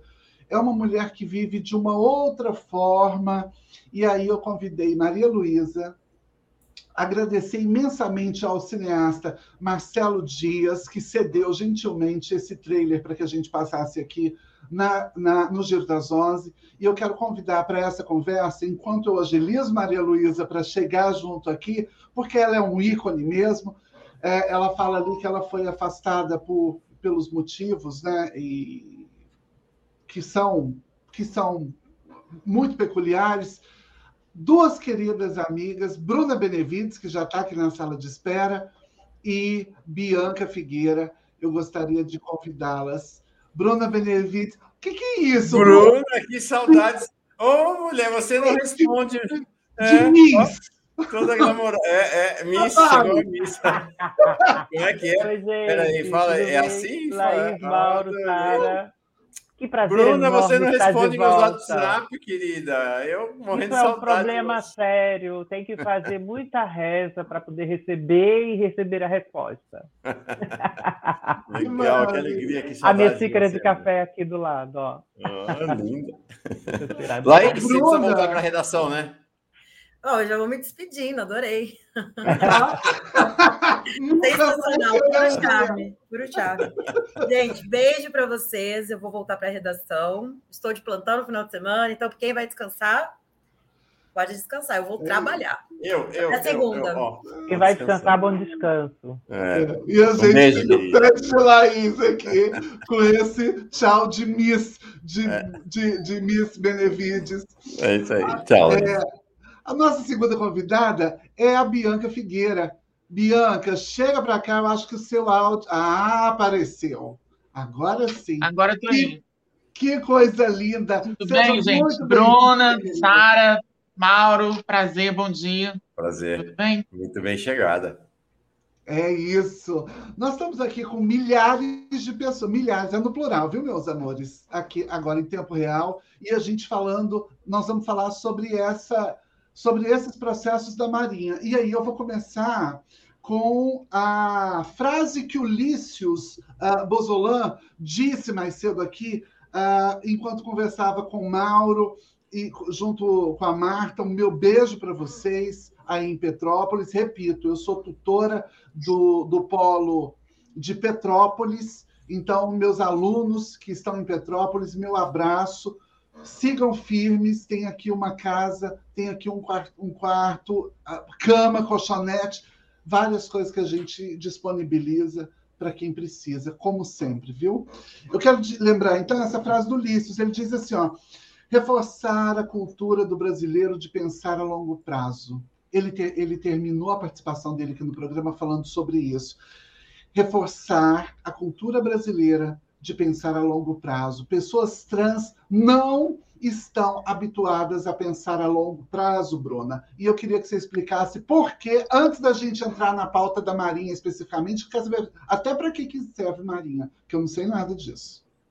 Vamos é, lá? Oi, Sara, novamente. É, essa pergunta é muito importante para situalizar, para a gente situar, aliás, né, em que ponto estamos. Então, muitas vezes, e sobretudo em diálogo com as mais velhas, né, que desbravaram outros caminhos em outro Brasil, em um momento muito mais é, perigoso do que nós estamos vivendo hoje, ou tanto quanto, talvez, é o fato de que a, a, pouca, a, pouca, perspectiva de futuro fazia com que nós fôssemos obrigadas, em geral, a viver o agora. Então, eu não ia, não tinha a possibilidade de pensar no futuro, de pensar em aposentadoria, de acumular bens e etc. O que me restava era o agora, porque a gente sabia que a mortalidade, a violência, a invisibilização e tantos outros processos nos asseguravam ou nos garantiam de uma forma muito violenta uma estimativa de vida muito baixa.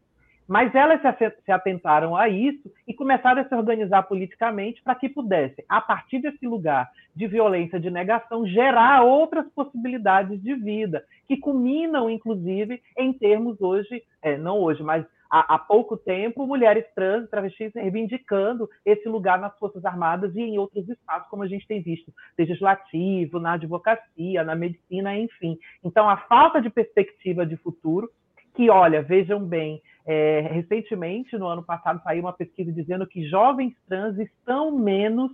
Uh, é, estão menos acreditados em um futuro melhor a curto e médio prazo. Então, o que as mais velhas viveram há 40 anos atrás retorna para a luta trans, chamando a atenção de nós que estamos politicamente mobilizadas e que estamos aí ocupando alguns espaços que antes eram negados para dizer que, olha, não é o fato de termos chegado até aqui que quer dizer que está tudo bem. Não, é que nós ainda estamos no processo de termos primeiras desbravadoras, mas que a gente precisa garantir a continuidade dessa luta para que a gente interrompa esse processo que segue aí impedindo de pessoas, jovens trans, sobretudo, sonhar com um futuro melhor. É disso que a gente está falando.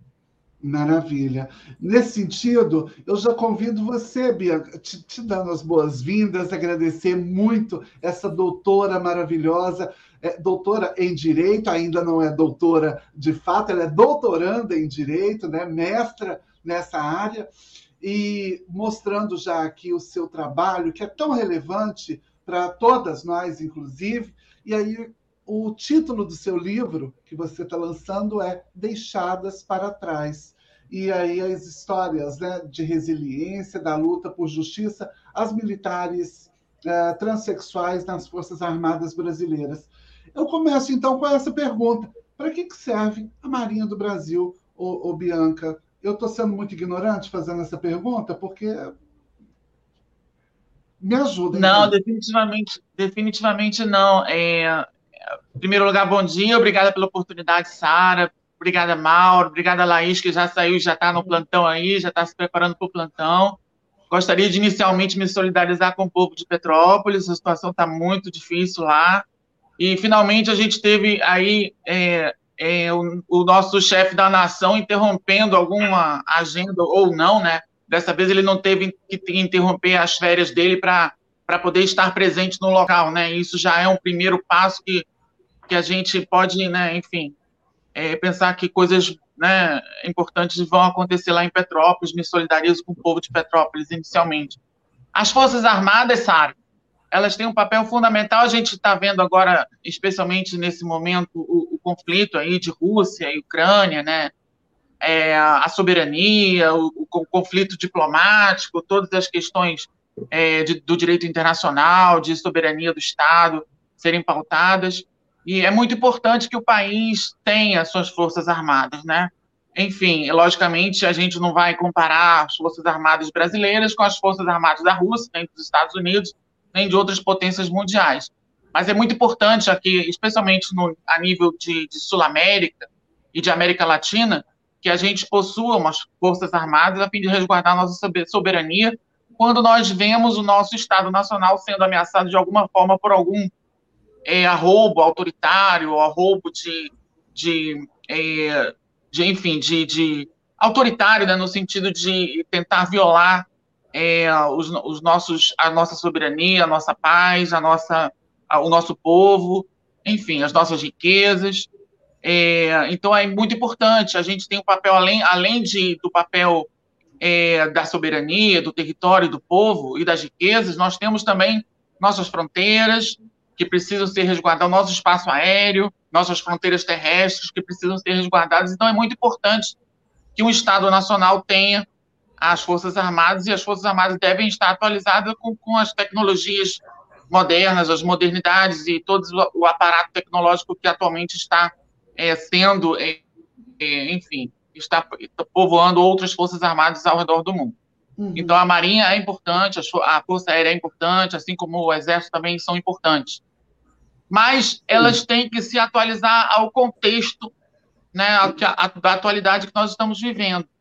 É muito, é muito complicado quando nós vemos o, o, o chefe da nação falar que quando não há diplomacia, quando acaba a saliva, tem a pólvora, é, é, notoriamente instigando, é, enfim, em discursos, é, outras forças armadas com poder muito mais superior do que a, no, do que a nossa. Então, a gente tem que ter cuidado também nesse aspecto diplomático, e essa é a importância das Forças Armadas. A gente tem outros papéis auxiliares e secundários, como, por exemplo, agora, no, na, na, situação de Petrópolis, as Forças Armadas vão atuar no sentido de proporcionar ajuda, né? enfim, é, de acordo com as suas peculiaridades, o Exército na parte da engenharia, enfim, ajuda ao povo lá que está sofrendo as, as intempéries lá na, em Petrópolis. Quer dizer, eles têm suas, suas finalidades, senão não estariam pegando um pedaço imenso da receita desse Brasil, né? Eu entendi. Exatamente. A gente sabe também que essa receita, opa, quanto custa isso ao Brasil, né? A, a, ao povo brasileiro.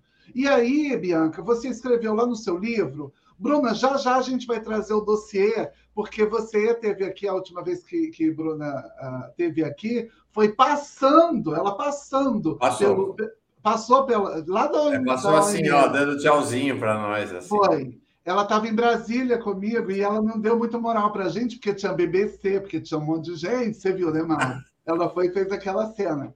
Mas a gente vai falar, inclusive, do dossiê e desses números que foram largando em janeiro. Mas eu quero perguntar para Bianca o seguinte: Bianca, é, o seu livro, ele, o nome dele é Deixadas para Trás e aí você explica lá em um determinado momento que é em razão de uma frase de um almirante que diz que o um militar nunca deixa o outro para trás. E aí eu achei isso muito interessante, porque se um almirante diz isso e essas, e essas mulheres que estão aqui, né? E Maria Luísa ainda não conseguiu entrar, tá bem difícil, eu estou falando com ela aqui em tempo real. É, são deixadas para trás. O que que, tá, o que, então, que acontece? Esse evento aconteceu na, no auditório da Justiça Militar aqui do Rio de Janeiro, né? Eu, eu como eu já estava no mestrado, o meu mestrado tratou desse tema, né? Na UF, eu faço mestrado em Sociologia e Direito, né, em Ciências Jurídicas e Sociais, fazia seu mestrado, né? Seu orientador do mestrado acabou de passar por aqui, Éder Fernandes. Beijo para Éder Fernandes. Um querido, um querido que, que a, a pandemia ainda não conseguiu nos colocar juntos, próximos pessoalmente, para eu conhecer ele, para eu saber quanto que ele mede de altura, para eu saber como é que é. Não, ainda não consegui ainda encontrar pessoalmente. Olha ele aí, ó. Apareceu é. um beijo enorme, Éder. Esse cara ficou muito do querido, meu lado. Muito querido. Esse cara ficou do meu lado quando eu tive internada na, na Fiocruz. Um amigo querido. Ia lá só para pegar na minha mão e falar que a Bruna estava mais bonita que eu. Ficava revoltada. Enfim, continue.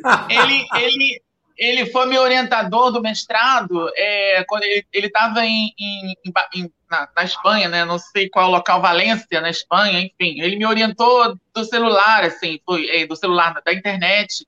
E foi uma coisa bem, bem atípica, né? Porque eu peguei é, o primeiro ano do mestrado presencialmente, eu ia nas, nas disciplinas e tal.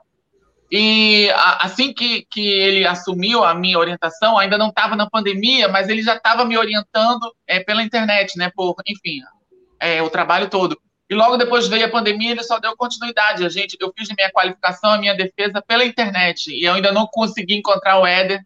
E a Omicron chegou, e, enfim, a gente vai, vai ver se consegue fazer Volta esse encontro lá posteriormente. Título. Volta para o seu título rapidamente, por favor. Vamos voltar, vamos voltar. Então, então esse, esse livro, toda hora, toda hora eu, eu vejo muito Globo News aqui na, na, em casa e toda hora fala que o, o presidente Biden não vai deixar os militares para trás né, no conflito do Afeganistão. Toda hora tem esse, esse, essa chamada, né? E, e enfim, vamos é, lá para o evento da, da, do auditório lá da, da, da primeira circunscrição judiciária militar, né? É, eu estava lá presente, eu já estava fazendo mestrado, eu estava trabalhando nisso, eu entrevistei todas as militares trans que foram reformadas, inclusive a Bruna, a, a entrevista dela está aqui no, no livro e tal. Maria Luísa também está a entrevista dela, a história, tudo que passou com ela. E eu estava trabalhando nesse sentido, então eu precisava me, me, me, me enriquecer de informações nesse sentido também. Então foi feita essa, essa palestra, essa, esse seminário na Justiça Militar sobre direitos humanos nas Forças Armadas, promoção de, dos direitos humanos nas Forças Armadas. E foi notório, é, é, durante as palestras e apresentações, que to, todos informavam vários direitos humanos, é, de pessoas vulneráveis, de idosos, de pessoas com deficiência e tal. Mas ninguém falava sobre as pessoas trans. Isso foi interessante. A, a, a, o assunto trans só foi abordado pelo defensor público da União, que na palestra dele, inclusive, mostrou uma matéria do Fantástico, na qual a Bruna aparece e, e assim, quando, quando apareceu aquele, aquele outro, né, outro ser humano que também é detentor de direitos humanos ali na tela para todo mundo ver, a plateia lotada de militares, de personalidades, todo mundo ficou em, em silêncio, assim, uma coisa assim constrangedora, assim, todo mundo assim ficou muito é, apático ali durante naquela situação. E o defensor público da União, se eu não me engano, Jorge, eu esqueci o sobrenome dele. Porque a sua pergunta e... foi essa, né? Você perguntou, Isso. mas não solta a mão mesmo? Solta a mão de É, aí e aí e aí as palestras foram desenrolando e no final, Sara, é, teve a apresentação do comandante-geral do Corpo de Fuzileiros Navais, um almirante de esquadra, fuzileiro naval. E ele falou sobre diversos direitos humanos, sobre como é que as Forças Armadas, a Marinha especificamente, atua nos direitos humanos, mas não falou das, das militares trans. E numa da fala, das falas dele, ele falou sobre um evento que aconteceu no norte do país, envolvendo dois militares que tiveram que, que enfim, enfrentar criminosos, enfim, é, traficantes Sim. e tal. E um deles é, havia perdido é, uma parte da perna por um tiro de fuzil, né? E aí ele, ele, falou da situação toda e tal, e falou assim: eu, como comandante do Corpo de Fuzileiros Navais, é, eu, eu, tive que ir pessoalmente no hospital, visitar esses fuzileiros, esses combatentes, enfim, fazendo aquele embuste todo, aquela, aquela, aquilo que a gente já conhece, aquela autopromoção que a gente já conhece. E ele falou assim: porque eu tive que ir, porque é, nas Forças Armadas a gente aprende que nem, é, nenhum militar deixa o outro militar para trás. E aí eu pensei: caramba, então eu vou fazer uma pergunta, né? Eu escrevi no papel, tinha uma ficha para inscrição, é, essa história está contada no livro e tal. É, e, e, foi muito, foi muito assim, é estranho tudo aquilo que aconteceu. Eu escrevi: é, as militares trans, por acaso, teriam, teriam sido deixadas para trás, porque ninguém foi visitar a gente, ninguém soube da nossa situação. Tem, tem, tem militares como a Cabo Landes, por exemplo, que passou por uma situação de penúria. A gente né, daqui a pouco, porque eu quero que é, você de... fale um pouco de, desses casos também, Bianca. Deixa eu só seguir aqui com o só, só, só uma pergunta. Uhum. Ele respondeu a tua pergunta ou não? Então, é, só, só a Sara, a Sara, eu estava concluindo. Aí eu fiz essa, essa eu fiz essa, é, essa ficha, e aí no momento que eu fiz a ficha, eu percebi que já tinha uma pessoa com um semblante assustado, assim, muito assustado, os olhos arregalados. É, era aquela pessoa, o servidor, que pega as fichas de, de perguntas para encaminhar para a mesa para os palestrantes responderem. E aí esse cara tava, essa, essa pessoa, esse servidor tava assustado, com o olho arregalado, só na, exatamente na minha fila, né, era um auditório, uma plateia grande, exatamente do lado da minha fila, esperando a, a minha pergunta. Aí eram cinco horas da tarde, mais ou menos, ele encaminhou a minha, a minha pergunta, a minha ficha para a mesa. A palestra estava sendo mediada por, por uma juíza federal, né? Ela leu a minha pergunta, e exatamente quando ela leu a minha pergunta, ela pegou o microfone, logo depois e falou que, infelizmente, o almirante tem compromissos e a gente vai ter que interromper a, a, a, a sessão, a palestra, e as perguntas depois serão encaminhadas, e, enfim, aquele, aquele, aquele esquema que a gente já conhece. E não foram respondidas. A minha pergunta foi censurada, né? A minha pergunta foi censurada, ela não, não foi respondida. As militares trans teriam sido deixadas para trás? É a pergunta que eu, que Bruna, que Maria Luísa, até hoje queremos saber das Forças Armadas se as militares trans teriam sido deixadas para trás. Em razão disso, surgiu o livro, né? que é fruto do trabalho da dissertação, que eu, que eu abordei todos os casos das militares. E aí a gente até hoje quer saber, né, Bruna, se nós realmente fomos deixadas para trás. Porque nenhum almirante foi visitar a gente quando a gente estava lá na, na situação de reforma, de por doença, uma doença que inexiste, que é completamente é, descabida, Nenhum almirante, nenhum é, superior foi nos visitar para saber como é que a gente estava. Depois de tantos anos, de mais de 20 anos de serviço, e a gente foi simplesmente alijada, descartada, né? completamente afastada das nossas funções de uma hora para outra, sem qualquer propósito, sem qualquer motivo, em pleno vigor laboral, em pleno vigor intelectual. Ou seja, a nação hoje gasta dinheiro para nos pagar os proventos de reforma. E a gente plenamente capaz, intelectualmente, laborativamente, para exercer qualquer tipo de função. E aí a gente realmente é, conclui que nós fomos deixados para trás. E a gente hoje busca é, é, a reparação desses direitos. Eu sou advogada e represento, enfim. Aí a, fica, fica com você, Sara, para as próximas Sim. perguntas. É, porque eu queria segurar o suspense, porque a gente vai falar dessa censura logo mais adiante, a censura que é produzida dentro das Forças Armadas, né? Alguém, inclusive, já colocou aqui no chat é, é, sobre, sobre as filhas né, que recebem pensão. Ora, essa conversa é muito antiga, a gente sabe disso, a gente sabe que é um lugar já mudou, de, né? de privilégio. A legislação já mudou. Já. Essa, essa geração é a última geração que as filhas vão receber pensão a, a, lei de remuneração de, é a lei de remuneração dos militares já mudou em 2001. Então, assim, é, a gente não pode cercear um direito que já, já estava plenamente garantido na legislação anterior. Então, essa geração vai ser a última geração que vai receber pensão por morte do pai. Filha, não é, não é, não é filha solteira, nas Forças Armadas não é filha solteira, é, é filha. de fato, a gente não conhece nenhuma que seja realmente solteira, né? Elas simplesmente não é, casam para manter o privilégio. É, e, e, na verdade, hoje, hoje, união estável é a mesma coisa que casamento, tem, tem os mesmos direitos, então não, não é. é incabível falar sobre filha solteira. E no caso das militares, é diferente do caso da, das seguranças públicas, que requer que a filha seja solteira. No caso das Forças Armadas, a filha pode ser solteira, casada, união estável, qualquer idade, recebe a pensão sendo que essa é a última geração de filhas que vai receber a pensão por morte dos, dos beneficiários titulares.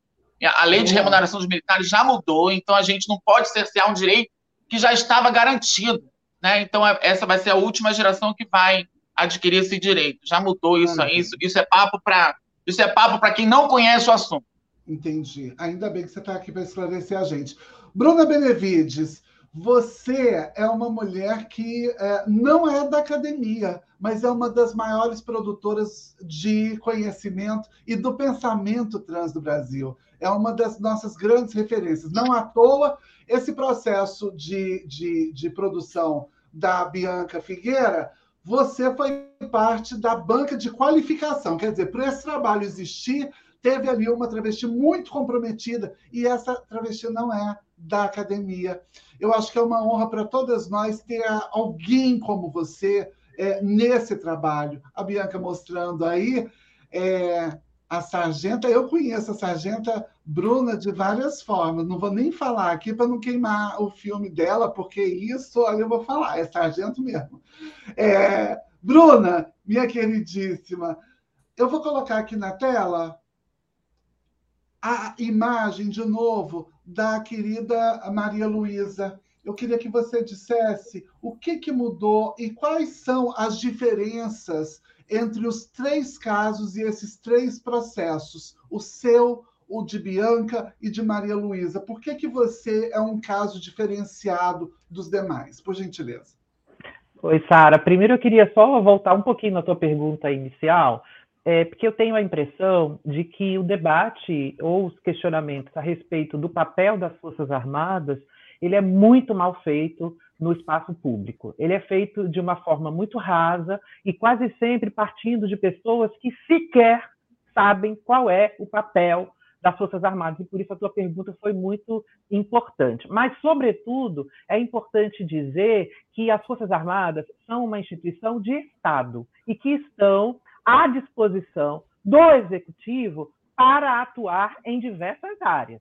Tá? Então, por exemplo, é uma merda o exército ter sido usado para produzir cloroquina, mas isso demonstra a capacidade técnica de produção de medicamentos, para dar um exemplo, entre outras questões. Então, o mau emprego das Forças Armadas é o que nos colocou nessa situação em que a população em geral criou alguma parcela da população criou esse asco, esse ranço com relação às Forças Armadas. Eu sou uma mulher militar,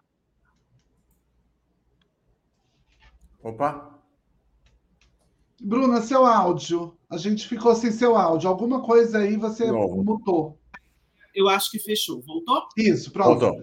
Ah, é eu, eu sou uma mulher. Eu, você, a gente ouviu até eu sou uma mulher.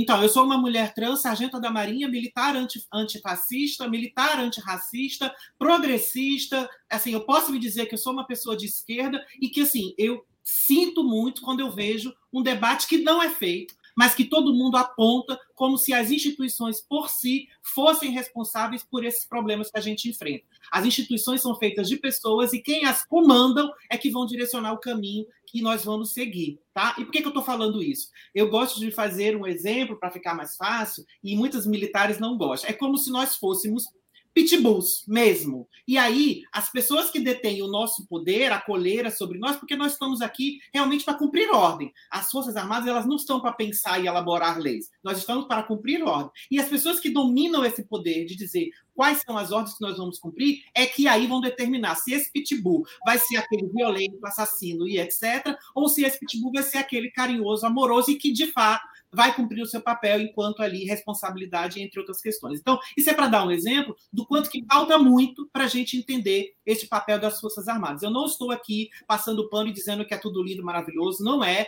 O fato de eu ser uma militar e ter sido afastada demonstra, inclusive, a minha indignação com o sistema com o qual as Forças Armadas estão organizadas hoje, mas é preciso dizer, sobretudo, que as Forças Armadas têm um papel fundamental para a democracia. Mas sim, vimos sofrendo um processo de aparelhamento, de aparelhamento, sobretudo ideológico, e inclusive no sentido de que acaba trazendo ainda mais uma posição negativa para uma instituição tão importante como o Ministério Público, como a Defensoria Pública da União, enfim, como qualquer outra instituição do Estado. É isso. Ponto. É, sobre a tua pergunta, Sara, eu acho que assim, é, o fato de nós estarmos tensionando e lutando para essa mudança dentro da força faz com que a própria força saia desse lugar comum. Obviamente que é uma luta que já se arrasta há 23 anos, se a gente levar em consideração o caso da Maria Luísa, que foi em 1999. Então, é um processo muito lento, né, de pessoas que estão atuando sozinhas lá dentro, mas que estão se posicionando como marcos de resistência. Eu digo que tem. A luta antirracista se materializa dentro das Forças Armadas, mas na Marinha, quando a gente vê a revolta da Chibata, né? E o primeiro almirante negro é reconhecido nesse lugar, porque era uma luta contra os dimantes, mas sobretudo contra o racismo. E eu faço esse paralelo para dizer que talvez na mesma medida a revolta das trans, das pessoas trans, a revolta daquelas pessoas que foram deixadas para trás, também se tornam, na mesma medida, esse marco. Então, Maria Luísa,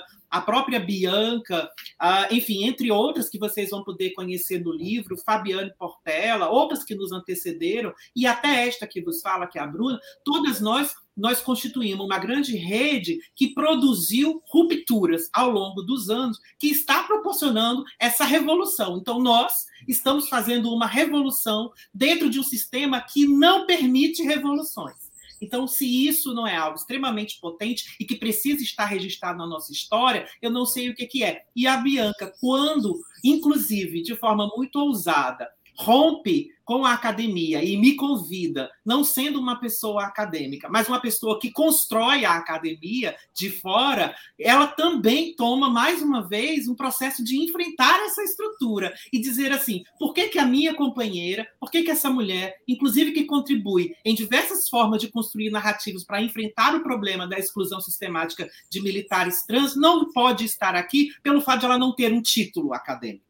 Porque é só isso, né? Não é exatamente uma hierarquia se a minha produção ela é mais ou menos valiosa, mas é o fato de eu ter esse título. Título este que a gente sabe que ele é muito importante, mas ele também cumpre um papel. E esses outros saberes que vêm da sociedade, que vêm de outros lugares, eu bebo muito da fonte do movimento negro, de outras mulheres negras que falam sobre isso, precisam sim ser elevados e colocados assim como essas potências. E foi muito importante contribuir, é, não só para a banca, mas para os processos, no momento em que há um distanciamento sobre esse debate. Então, quando a gente tenta falar sobre militares trans das Forças Armadas, as pessoas querem dizer, ah, a trans está lutando para aquele lugar machista que não deveria existir, não sei o quê. Mas ninguém nunca parou para ouvir qual é a posição da Bianca, qual é o sonho da Maria Luísa, o que, que a Bruna queria quando a Bruna entrou nas Forças Armadas, o que, que os homens trans que estão chegando, a gente já tem o primeiro caso de um homem trans que também já está se posicionando contra tentativas de exclusão. Então, eu acho que o principal saber é quais as contribuições que essas pessoas trans estão fazendo para a sociedade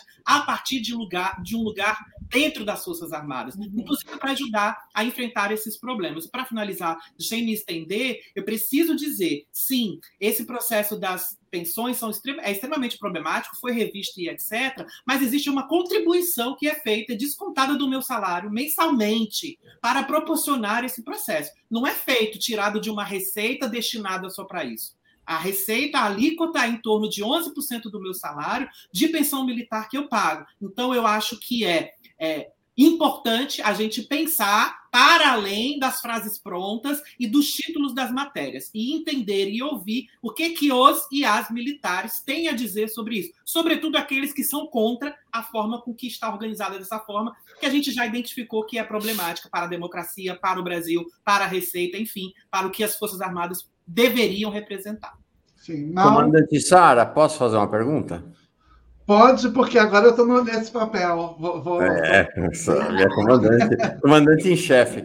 É, Bruna, qual era teu sonho quando você resolveu se tornar militar?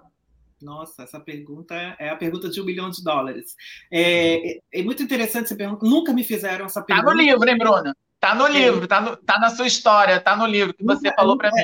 Ora, a Bianca, se nunca me fizeram essa pergunta num debate público, né? Uhum. Eu acho que talvez seja muito difícil realmente elaborar, enfim, de uma forma simplificada, mas eu acho que o principal é marcar que nós, ah, sobretudo, temos o direito de reivindicar um lugar dentro da força, mas também reconhecer que nós não estamos inertes, como alguém falou aqui nos comentários, que só estamos preocupados com os nossos umbigos. Porque quando a gente se levanta contra essa força que está tentando nos excluir, nós estamos, sobretudo, gritando com, é, por pessoas que têm este sonho de estar nas Forças Armadas. Então, eu, quando pensei em entrar para as Forças Armadas, sobretudo, eu pensei na possibilidade de me fazer importante para o meu país.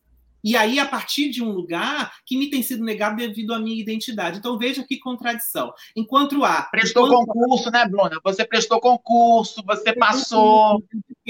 Eu mudei de casa, eu abri mão de uma estrutura que, que existia antes de eu vir para a Marinha, e eu vou para um outro lugar e me dedicar 100% àquilo, né?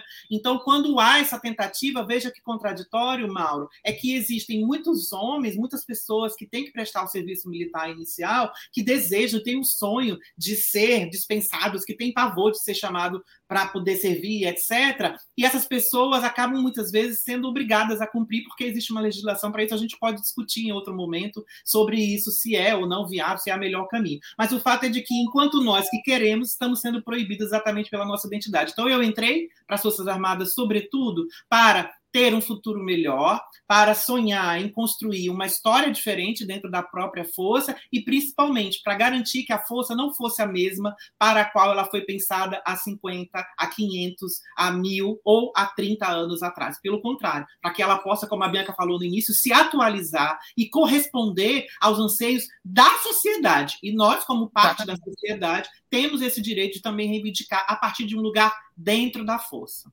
Lindeza. Bruna, só pra, rapidamente, deixa, deixa eu quebrar o protocolo.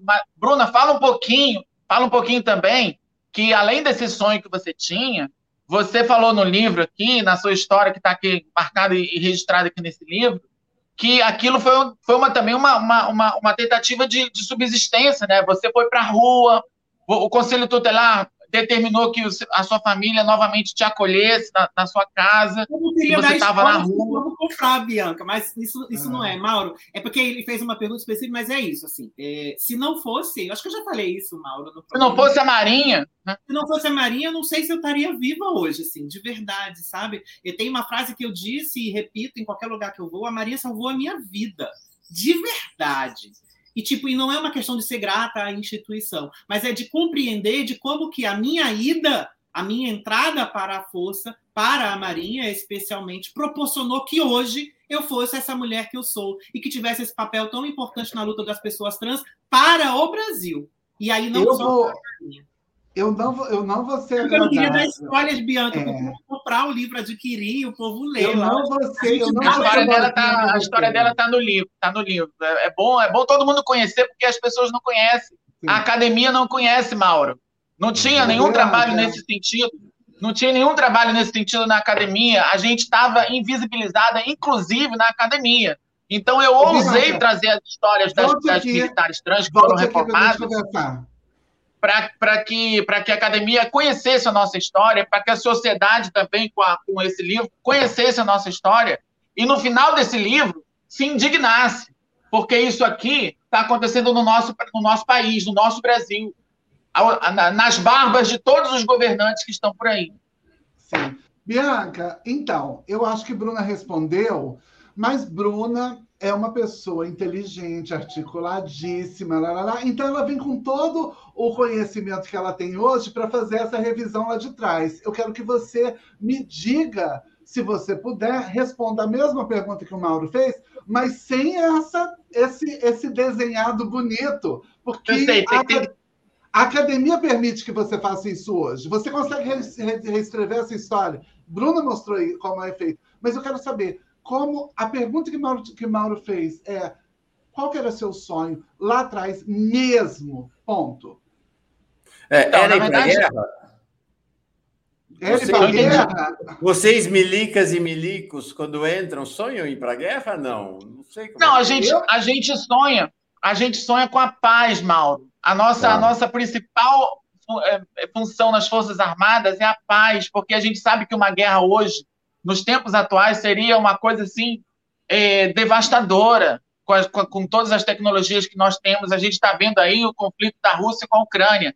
Então, é, sem falar na questão financeira, a Bruna está falando aí, enfim, isso o Brasil não tem condição de ir para a guerra. A gente não sonha em ir para a guerra, a gente sonha em utilizar todos os meios que a gente tem, se mostrar, se mostrar presentes, mostrar nossa bandeira. Né? Eu servi quatro anos na Amazônia e a presença da Marinha é muito importante na Amazônia.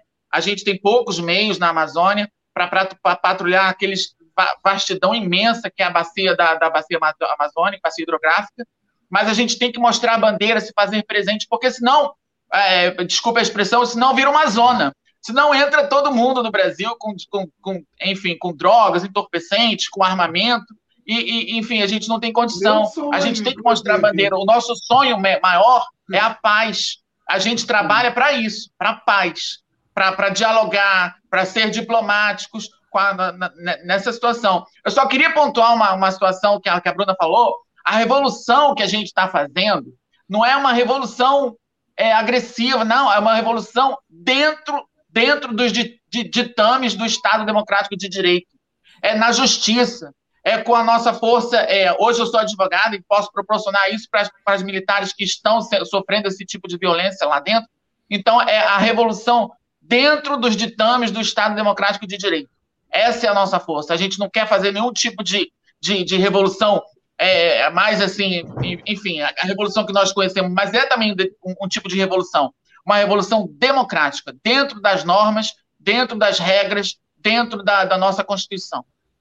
Agora, eu Esse era o meu sonho, o meu sonho. É, pode parar as duas, peraí só um minutinho. Eu quero dizer que se tiver que ir para a guerra. A Sara quer perguntar. vou botar essa Tanto a Bianca como eu somos pessoas que são formadas em armamentistas dentro da força da força da Marinha, né? Então, a se a gente precisar ir para a guerra, a gente vai. Desde torpedo, enfim, foguete, até o combate corpo a corpo, a gente está aí para isso também. A gente não quer, mas se for necessário, a gente está preparado, inclusive. E eu achando, e o meu maior sonho, eu vou silenciar as duas, porque eu vou contar meu maior sonho em entrar para as Forças Armadas, que era arrumar um marido assim e ter já 30. Eu ia adorar aquilo, que eu sei que rola um bacanal, mas não vou dar spoiler, que isso vai ser o meu livro que eu quero escrever. Estou fazendo uma brincadeira aqui, porque a gente está aqui com duas mulheres lindíssimas, que são muito articuladas e trabalham di eh, diariamente em diversas funções na produção da memória, mas também nesse modo de fazer a, a nova esses novos momentos, né, que talvez a gente tenha produzido. E a pergunta para vocês agora será essa. Eu vou perguntar para as duas nós temos uma galera muito jovem que tem acompanhado o Giro das Onze, que tem se inteirado das pautas feministas, das pautas uh, contra-hegemônicas, né, decoloniais, e que tem um posicionamento com a, a, as Forças Armadas. Né? Eu queria que vocês falassem com essas meninas, com essas meninas e com esses meninos. Ainda é, vale a pena ir para a Marinha comprar essa briga tão grande e a Marinha ainda tem essa briga, essa briga tende a ser maior, a gente vai poder ter um general que seja uma mulher travesti em algum momento dessa história? Bruno Bianchi, agora vocês comodas, né? É, não, não, é porque eu estava esperando a Bruna falar, mas eu, dá licença, Bruna, só para que eu, na verdade, eu, eu me eu me graduei né, em direito, me sou advogada hoje, é, quando eu graduei em direito, eu assumi a minha própria causa, eu peguei o meu processo, é, propus uma nova ação. A minha ação hoje está no TRF da segunda região, em via de ser levada ao Supremo Tribunal Federal, STJ. A ação da Bruna também, que eu, eu de certa forma participo também, está nesse contexto também, em via de ser encaminhada para o STJ, STF. A ação da Maria Luísa também já chegou. Então, é, eu perdi agora a linha, gente, do, não, então. Ah, lembrou. É, é então, então assim, é, a gente está brigando democraticamente para restabelecer nosso, nossos direitos, e a gente sabe que uma hora ou outra, a, o, quem vai decidir isso é o Supremo Tribunal Federal, porque é, apesar de existirem, a, vamos, vamos é, leis não existem, mas existem já decisões, por exemplo, de criminalização da homotransfobia, existe a retirada da patologização das identidades trans, que isso é muito importante para que não enquadre a gente mais como doentes mentais, né? Porque antes, na CID-10, a gente era doentes mentais, né? O que ensejava uma série de violências que a gente passou. Então, a gente sabe que existem essas decisões, essas, essas, esses posicionamentos da Organização Mundial de Saúde, mas a, a, o caminho ainda é muito difícil. A gente está ainda atuando juridicamente nas ações judiciais de forma a conquistar direitos. A gente sabe que existe, por exemplo, eu tenho o caso de uma sargento trans em, em Ladário, por exemplo, que eu denunciei todo mundo que, que afastou ela por crime de transfobia.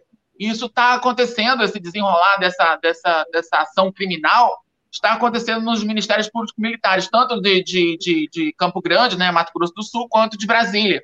Então, assim, são coisas muito novas, muito recentes. A gente não sabe se a Marinha, as Forças Armadas ainda vão insistir em perpetuar essas violências que a gente tá, que a gente sofre, que a gente tá, que a gente passa. A gente não sabe disso, mas a gente tem um corpo jurídico. Nós temos atualmente um grupo formado de militares trans reformadas em, em vias de se declararem é, para os seus superiores e um corpo jurídico que está atuando nessas causas. E a gente está pronta para a briga.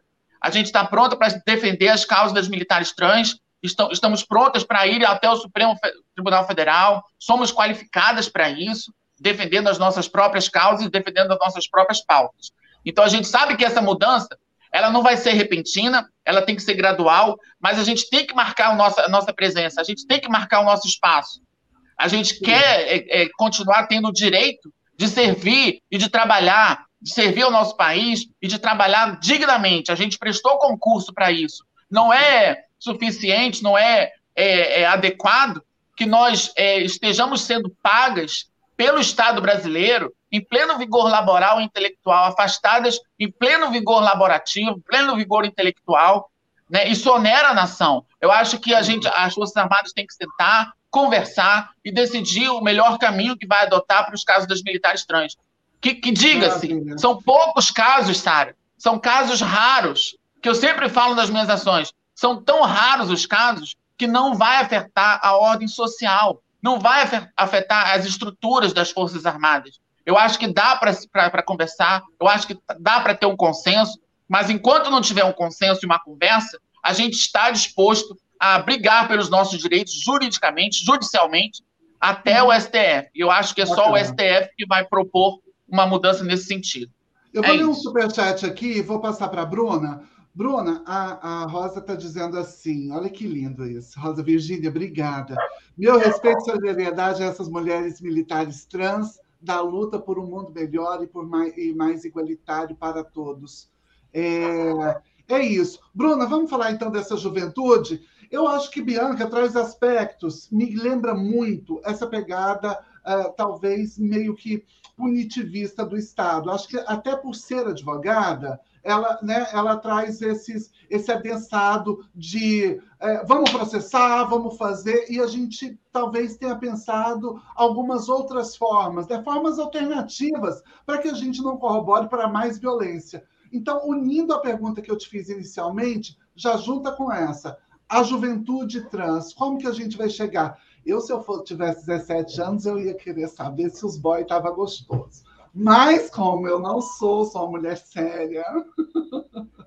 Bruna. É, é, a Bianca falou muito bem, mas, assim, novamente, é importante que esse debate não seja sobre a Bianca e sobre a Bruna. Não é sobre isso que nós estamos falando. Então, quando eu vejo no chat, embora eu não consiga acompanhar todos, perguntas que são direcionadas como se a resposta fosse minha ou da Bianca, ou qual é a minha opinião, isso não acrescenta em nada para o debate, para começo de conversa.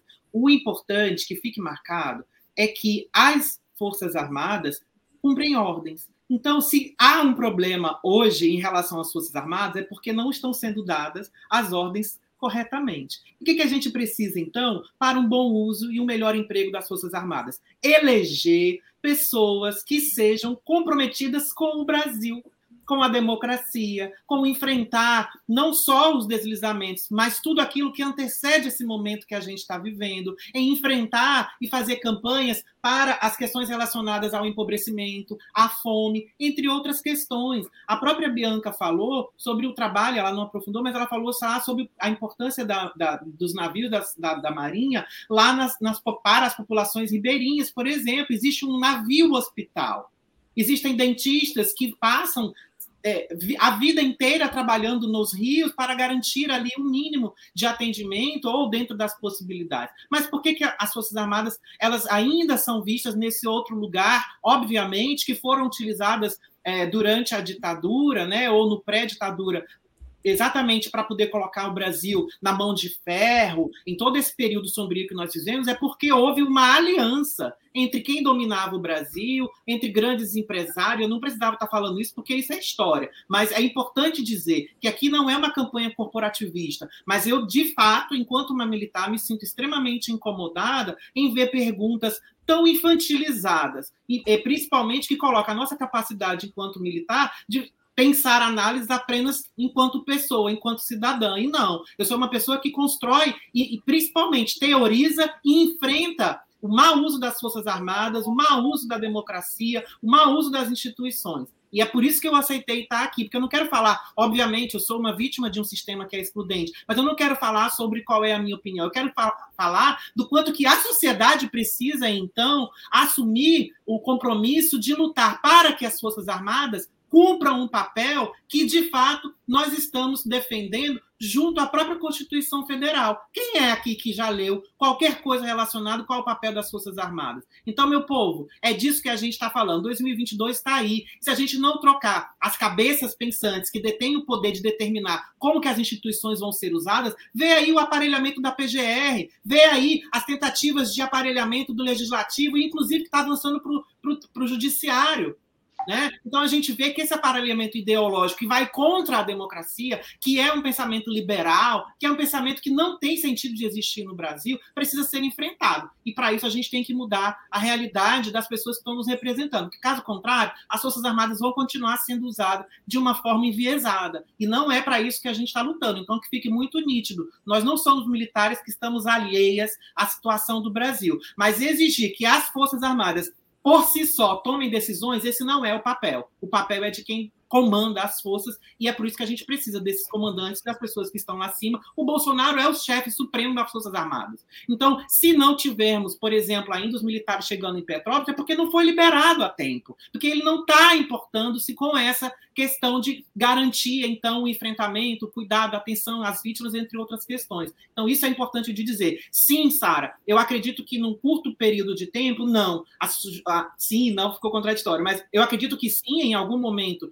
isso deve mudar. Nós precisamos resgatar esse sentido de que as pessoas tenham orgulho de ser brasileiras, porque a gente não vê isso no dia a dia. De verdade, nós estamos vivendo o maior êxodo de pessoas para fora do Brasil, pessoas que estão desacreditadas com a nossa política, que estão desacreditadas com as instituições, com a própria possibilidade de termos um Brasil enquanto nação. E no mesmo sentido, esse resgate só vai ser feito com pessoas, e aí é o que eu acredito, com pessoas que pensam em uma pauta progressista, que pensam em uma atualização que acompanhe os, os, discursos e os debates da contemporaneidade, que não fique, então, vivenciando aquelas pautas que estão muito mais antenadas em dizer ou atender os anseios do mercado, mas que esteja atento à população. Então, jovens trans, enfim, jovens cis que nesse momento realmente não se sentem é, compelidos a entrar para as Forças Armadas, eu sinto muito por esse processo de despolitização que foi imposto. Mas eu estou lutando, não só eu, várias outras pessoas estão lutando para que, de fato, as Forças Armadas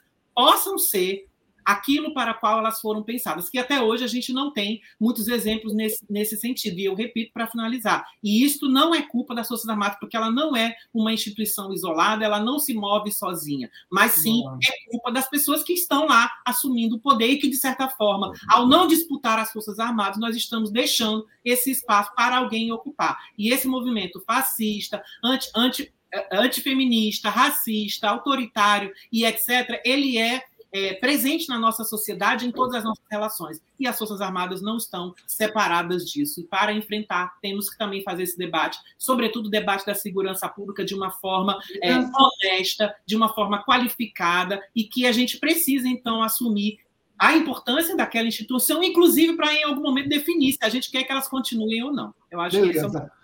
Minhas queridíssimas, nós estamos chegando, nós estamos no final, inclusive, o programa precisa encerrar uma hora, a gente tem um minuto, e aí a gente vai estender acho que uns cinco minutinhos só para poder trazer, deixar aqui uma mensagem final de ambas para a nossa comunidade 247. Eu preciso dizer o seguinte: essa comunidade 247, essas pessoas que estão interagindo aqui conosco, são as pessoas que estão ah, comprometidas de fato com tudo aquilo que a gente tem acreditado. Essas pessoas são as pessoas que são um pedaço da Bruna Benevides, da Bianca Figueira, do Mauro Lopes, da Sara York, em vários Brasis é gente que está comprometido. Então, é, trazer, eu faço, eu faço algumas piadas, faço as brincadeiras aqui durante a nossa conversa, Bruna, Bianca, para que a gente possa, com leveza, também dar um sorriso entre uma coisa muito séria e adensada, como Bruna apresentou, como Bianca trouxe, mas também que a gente possa ir uh, trabalhando essa pedagogia né, da informação pelo Brasil, como a 247 tem feito há tanto tempo. Eu quero abrir para as considerações finais, um minutinho para você, Bianca Figueira, além de dizer onde a gente pode encontrar o seu livro e as suas redes sociais, por gentileza, a palavra é sua. Gente, eu estou nas redes sociais, é, é Bianca Fig Santos, arroba, né, Bianca Fig Santos. Meu livro pode ser encontrado em diversos locais, é só dar um Google, né, digital, dar um Google, deixadas para trás, que vocês encontram, aí tem vários sites vendendo. Eu gostaria de pontuar aqui, é, pra, só corroborando com, a, com o que a Bruna falou, é, sobre o mau emprego e o mau uso das Forças Armadas, a gente viu exemplos claros nesse atual governo, aí, atual desgoverno, que eu costumo dizer, é, colocando generais para assumir, o general para assumir o Ministério da Saúde. A gente viu quão caótico foi a administração desse general, né, da ativa, né, que subia em carros, em palanques. A gente tem esse mau uso, então, claramente demonstrado nesse atual desgoverno que a gente está passando. Concordo com a Bruna que a gente precisa de militares e chefes mais progressistas, mais comprometidos com o Brasil e não com o governo mais comprometidos com o Estado brasileiro e não com o governo. A gente viu que militares não é, os militares não são nenhum super-heróis, nem, nem nenhum, nenhum super-herói. A gente viu militares fazendo coisas assim absurdas nesse desgoverno. Está claramente demonstrado isso aí. A gente tem que é, nesse atual, né, nessas, nessas eleições agora de 2022, pensar muito bem em quem escolher. Né? A gente tinha todo um histórico de, de, de é, terrorismo, tentativa de explosão de reservatório de, de, de, água aqui do Rio de Janeiro, tentativa de explosão de quartéis, insubordinação desse ser aí que ocupa atualmente a presidência da República. A gente tinha todo o histórico dele. E isso hoje está na palma das nossas mãos para a gente ver e adquirir essas informações. Então a gente tinha um professor, um, uma pessoa extremamente qualificada, e do outro lado a gente tinha um terrorista, um, um cara que foi expulso, que não era bem-vindo nas Forças Armadas, que não pôde colocar os seus filhos nos colégios militares porque nenhum general autorizava que eles colocassem, eles passaram longe. Uma pessoa inepta, ineficiente, que não sabe sequer destravar uma pistola para atirar, não sabe, não foi nem militar, não foi, não teve tempo de oficialato para ser considerado militar. Quando ele fala, ah, a minha, a minha principal é, tarefa é ir para a guerra, é matar, é, é mentira, é mais uma das mentiras. Ele não é qualificado, ele, ele mal teve cinco anos de oficial dentro das Forças Armadas e foi expulso. Ele não passava na frente dos quartéis porque todo mundo expulsava ele. A gente tinha um histórico. Então, esse ano, vamos votar direito, vamos saber escolher direito para a gente não passar por isso aí. A gente teve a nossa, a nossa democracia tão é, é, arduamente conquistada. Luta, é, muitas pessoas deram suas próprias vidas para que a gente fosse livre, para que a gente tivesse uma democracia hoje. E a gente é, votou e elegeu essa, essa, essa, pessoa aí que toda hora ameaçava as instituições democráticas, que toda hora pedia o fechamento do Congresso Nacional, o fechamento do STF, que ameaçava ministros, que ameaçava os nossos, uh, o nosso Estado democrático. Vamos aprender e vamos votar direito. Vamos, vamos dar um Google nos candidatos. Né? Então, vamos votar direito. E, e somente como a, a, frase final, como uma última mensagem, eu acho que as, as pessoas trans são contribuintes, são cidadãos, são detentores de dignidade humana, são detentores de cidadania plena, pagam seus impostos. Eu acho que nós temos mais que ocupar nossos espaços, e todos os espaços, seja nas Forças Armadas, seja na política. A gente tem várias vereadoras, deputadas que, que for, trans que foram eleitas aí no, no último, no, nas últimas eleições. Aí tem vários exemplos, é, é, Duda Salabert, Érica, Érica Hilton, é, aqui Brene Bioli, aqui em Niterói. Então temos Bianca. vários exemplos. Vamos ocupar ocupar os espaços para poder fazer esse Brasil um país melhor para todos, inclusive para as pessoas trans. É esse meu desejo e é essa a minha mensagem final. Bianca, você vai voltar aqui outras vezes, mas eu vou te convidar, sobretudo, para acompanhar o Sextou com a Sara, porque essa discussão é aqui, ela é semanal. A gente tem essa discussão semanalmente. A gente precisa, e aí eu vou puxar a sua orelha, a gente precisa desligar a Globo News e vir aqui para o 247, viu? que aqui a gente tá tem bom. um papo muito mais ah, massa. Bruna Benevides, considerações finais. Além de ser uma gostosa que fica postando nudes lá no Instagram, você é essa língua afiada da Marinha. Diga pra gente o que, que a gente precisa saber, Bruna. Cara, que é essa maravilha adoro, que está à frente da Eu adoro metáforas, né? Eu adoro, você sabe melhor do que ninguém. Eu vi muita gente aqui extremamente revoltada e eu entendo muito mais como um clamor, né? Que estão fazendo com as Forças Armadas do Brasil? Então, eu acho que essa pergunta deve estar, inclusive, para é, nos diretórios partidários, para aquelas pessoas que estão organizadas em partidos, para saber quais são, por exemplo, as propostas de quem a gente vai votar para o uso efetivo das Forças Armadas. Porque se tem uma coisa que o Bolsonaro mostrou é que as Forças Armadas têm possibilidade de contribuir em diversas áreas. Sou contra totalmente o aparelhamento dos ministérios, especialmente porque o cara era totalmente desqualificado, não tinha nenhuma qualificação técnica, preparo político, nada. Então, aquele processo de colocar aquelas pessoas denuncia de que sim, está sendo feito um mau uso. E a metáfora que eu queria dizer é: quando um boi está infestado de carrapatos, a gente não mata o boi para acabar com os carrapatos, a gente trata os carrapatos. Então, fiquem com essa reflexão. Acompanhem, então, o trabalho da Sara, do Mauro, aqui na TV 247. Saibam quem é Bianca Figueira, deem o Google no nome dessa mulher pesquisem, leiam o livro dela, meu arroba está aqui. Pesquisem Bruna Benevides é, também no Google, que vocês vão saber que eu não sou apenas um rosto bonito, mas que a gente está sim promovendo, como a Bianca Linda, falou, maravilhosa. revolução, que não é uma revolução da subversão pela subversão, mas não, é por acreditar de fato. Eu acredito nas instituições, eu acredito no Brasil e eu vou lutar por elas.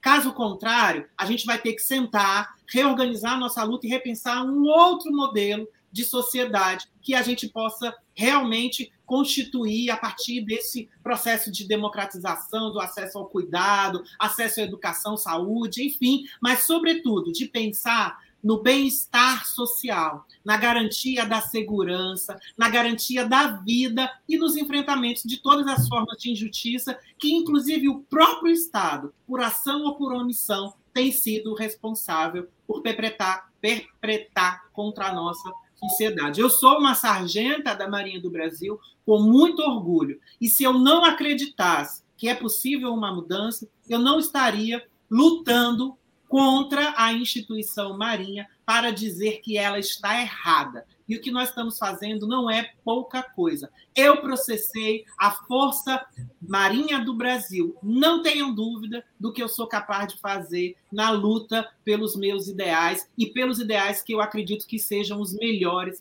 para o Brasil, para a sociedade brasileira e, sobretudo, para as pessoas trans, negras, periféricas.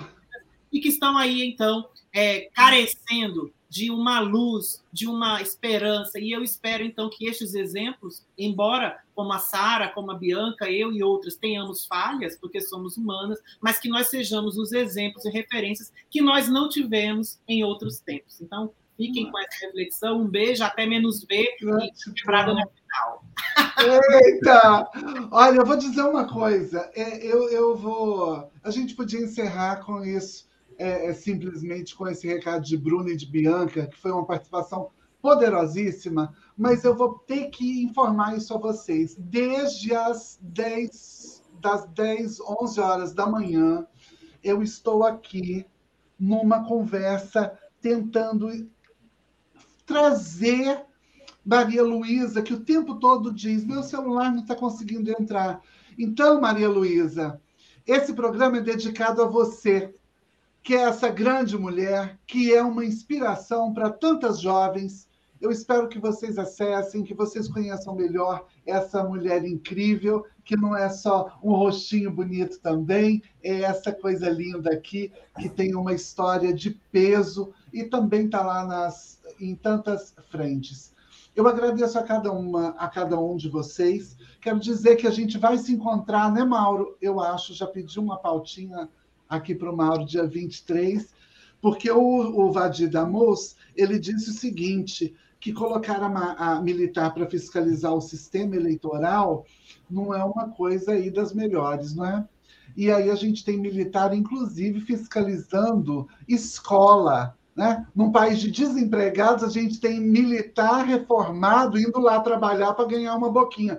A gente vai tentar discutir isso aqui com uma com alguma acuidade, dia 23, não é isso, Mauro Lopes? Dia 23, estou à espera da sua pauta.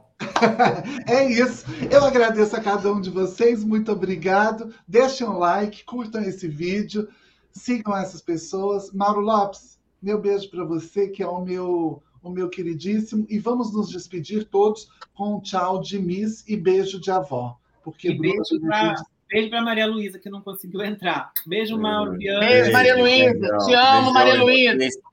Beijo, minha sargenta Bruna, minha capitã de corveta Bianca, minha comandante em chefa Sara York. Adorei estar com vocês. Tchau. Obrigada, Mauro, Sara, Bruna. Valeu. Até mais ver. Beijo. Tchau.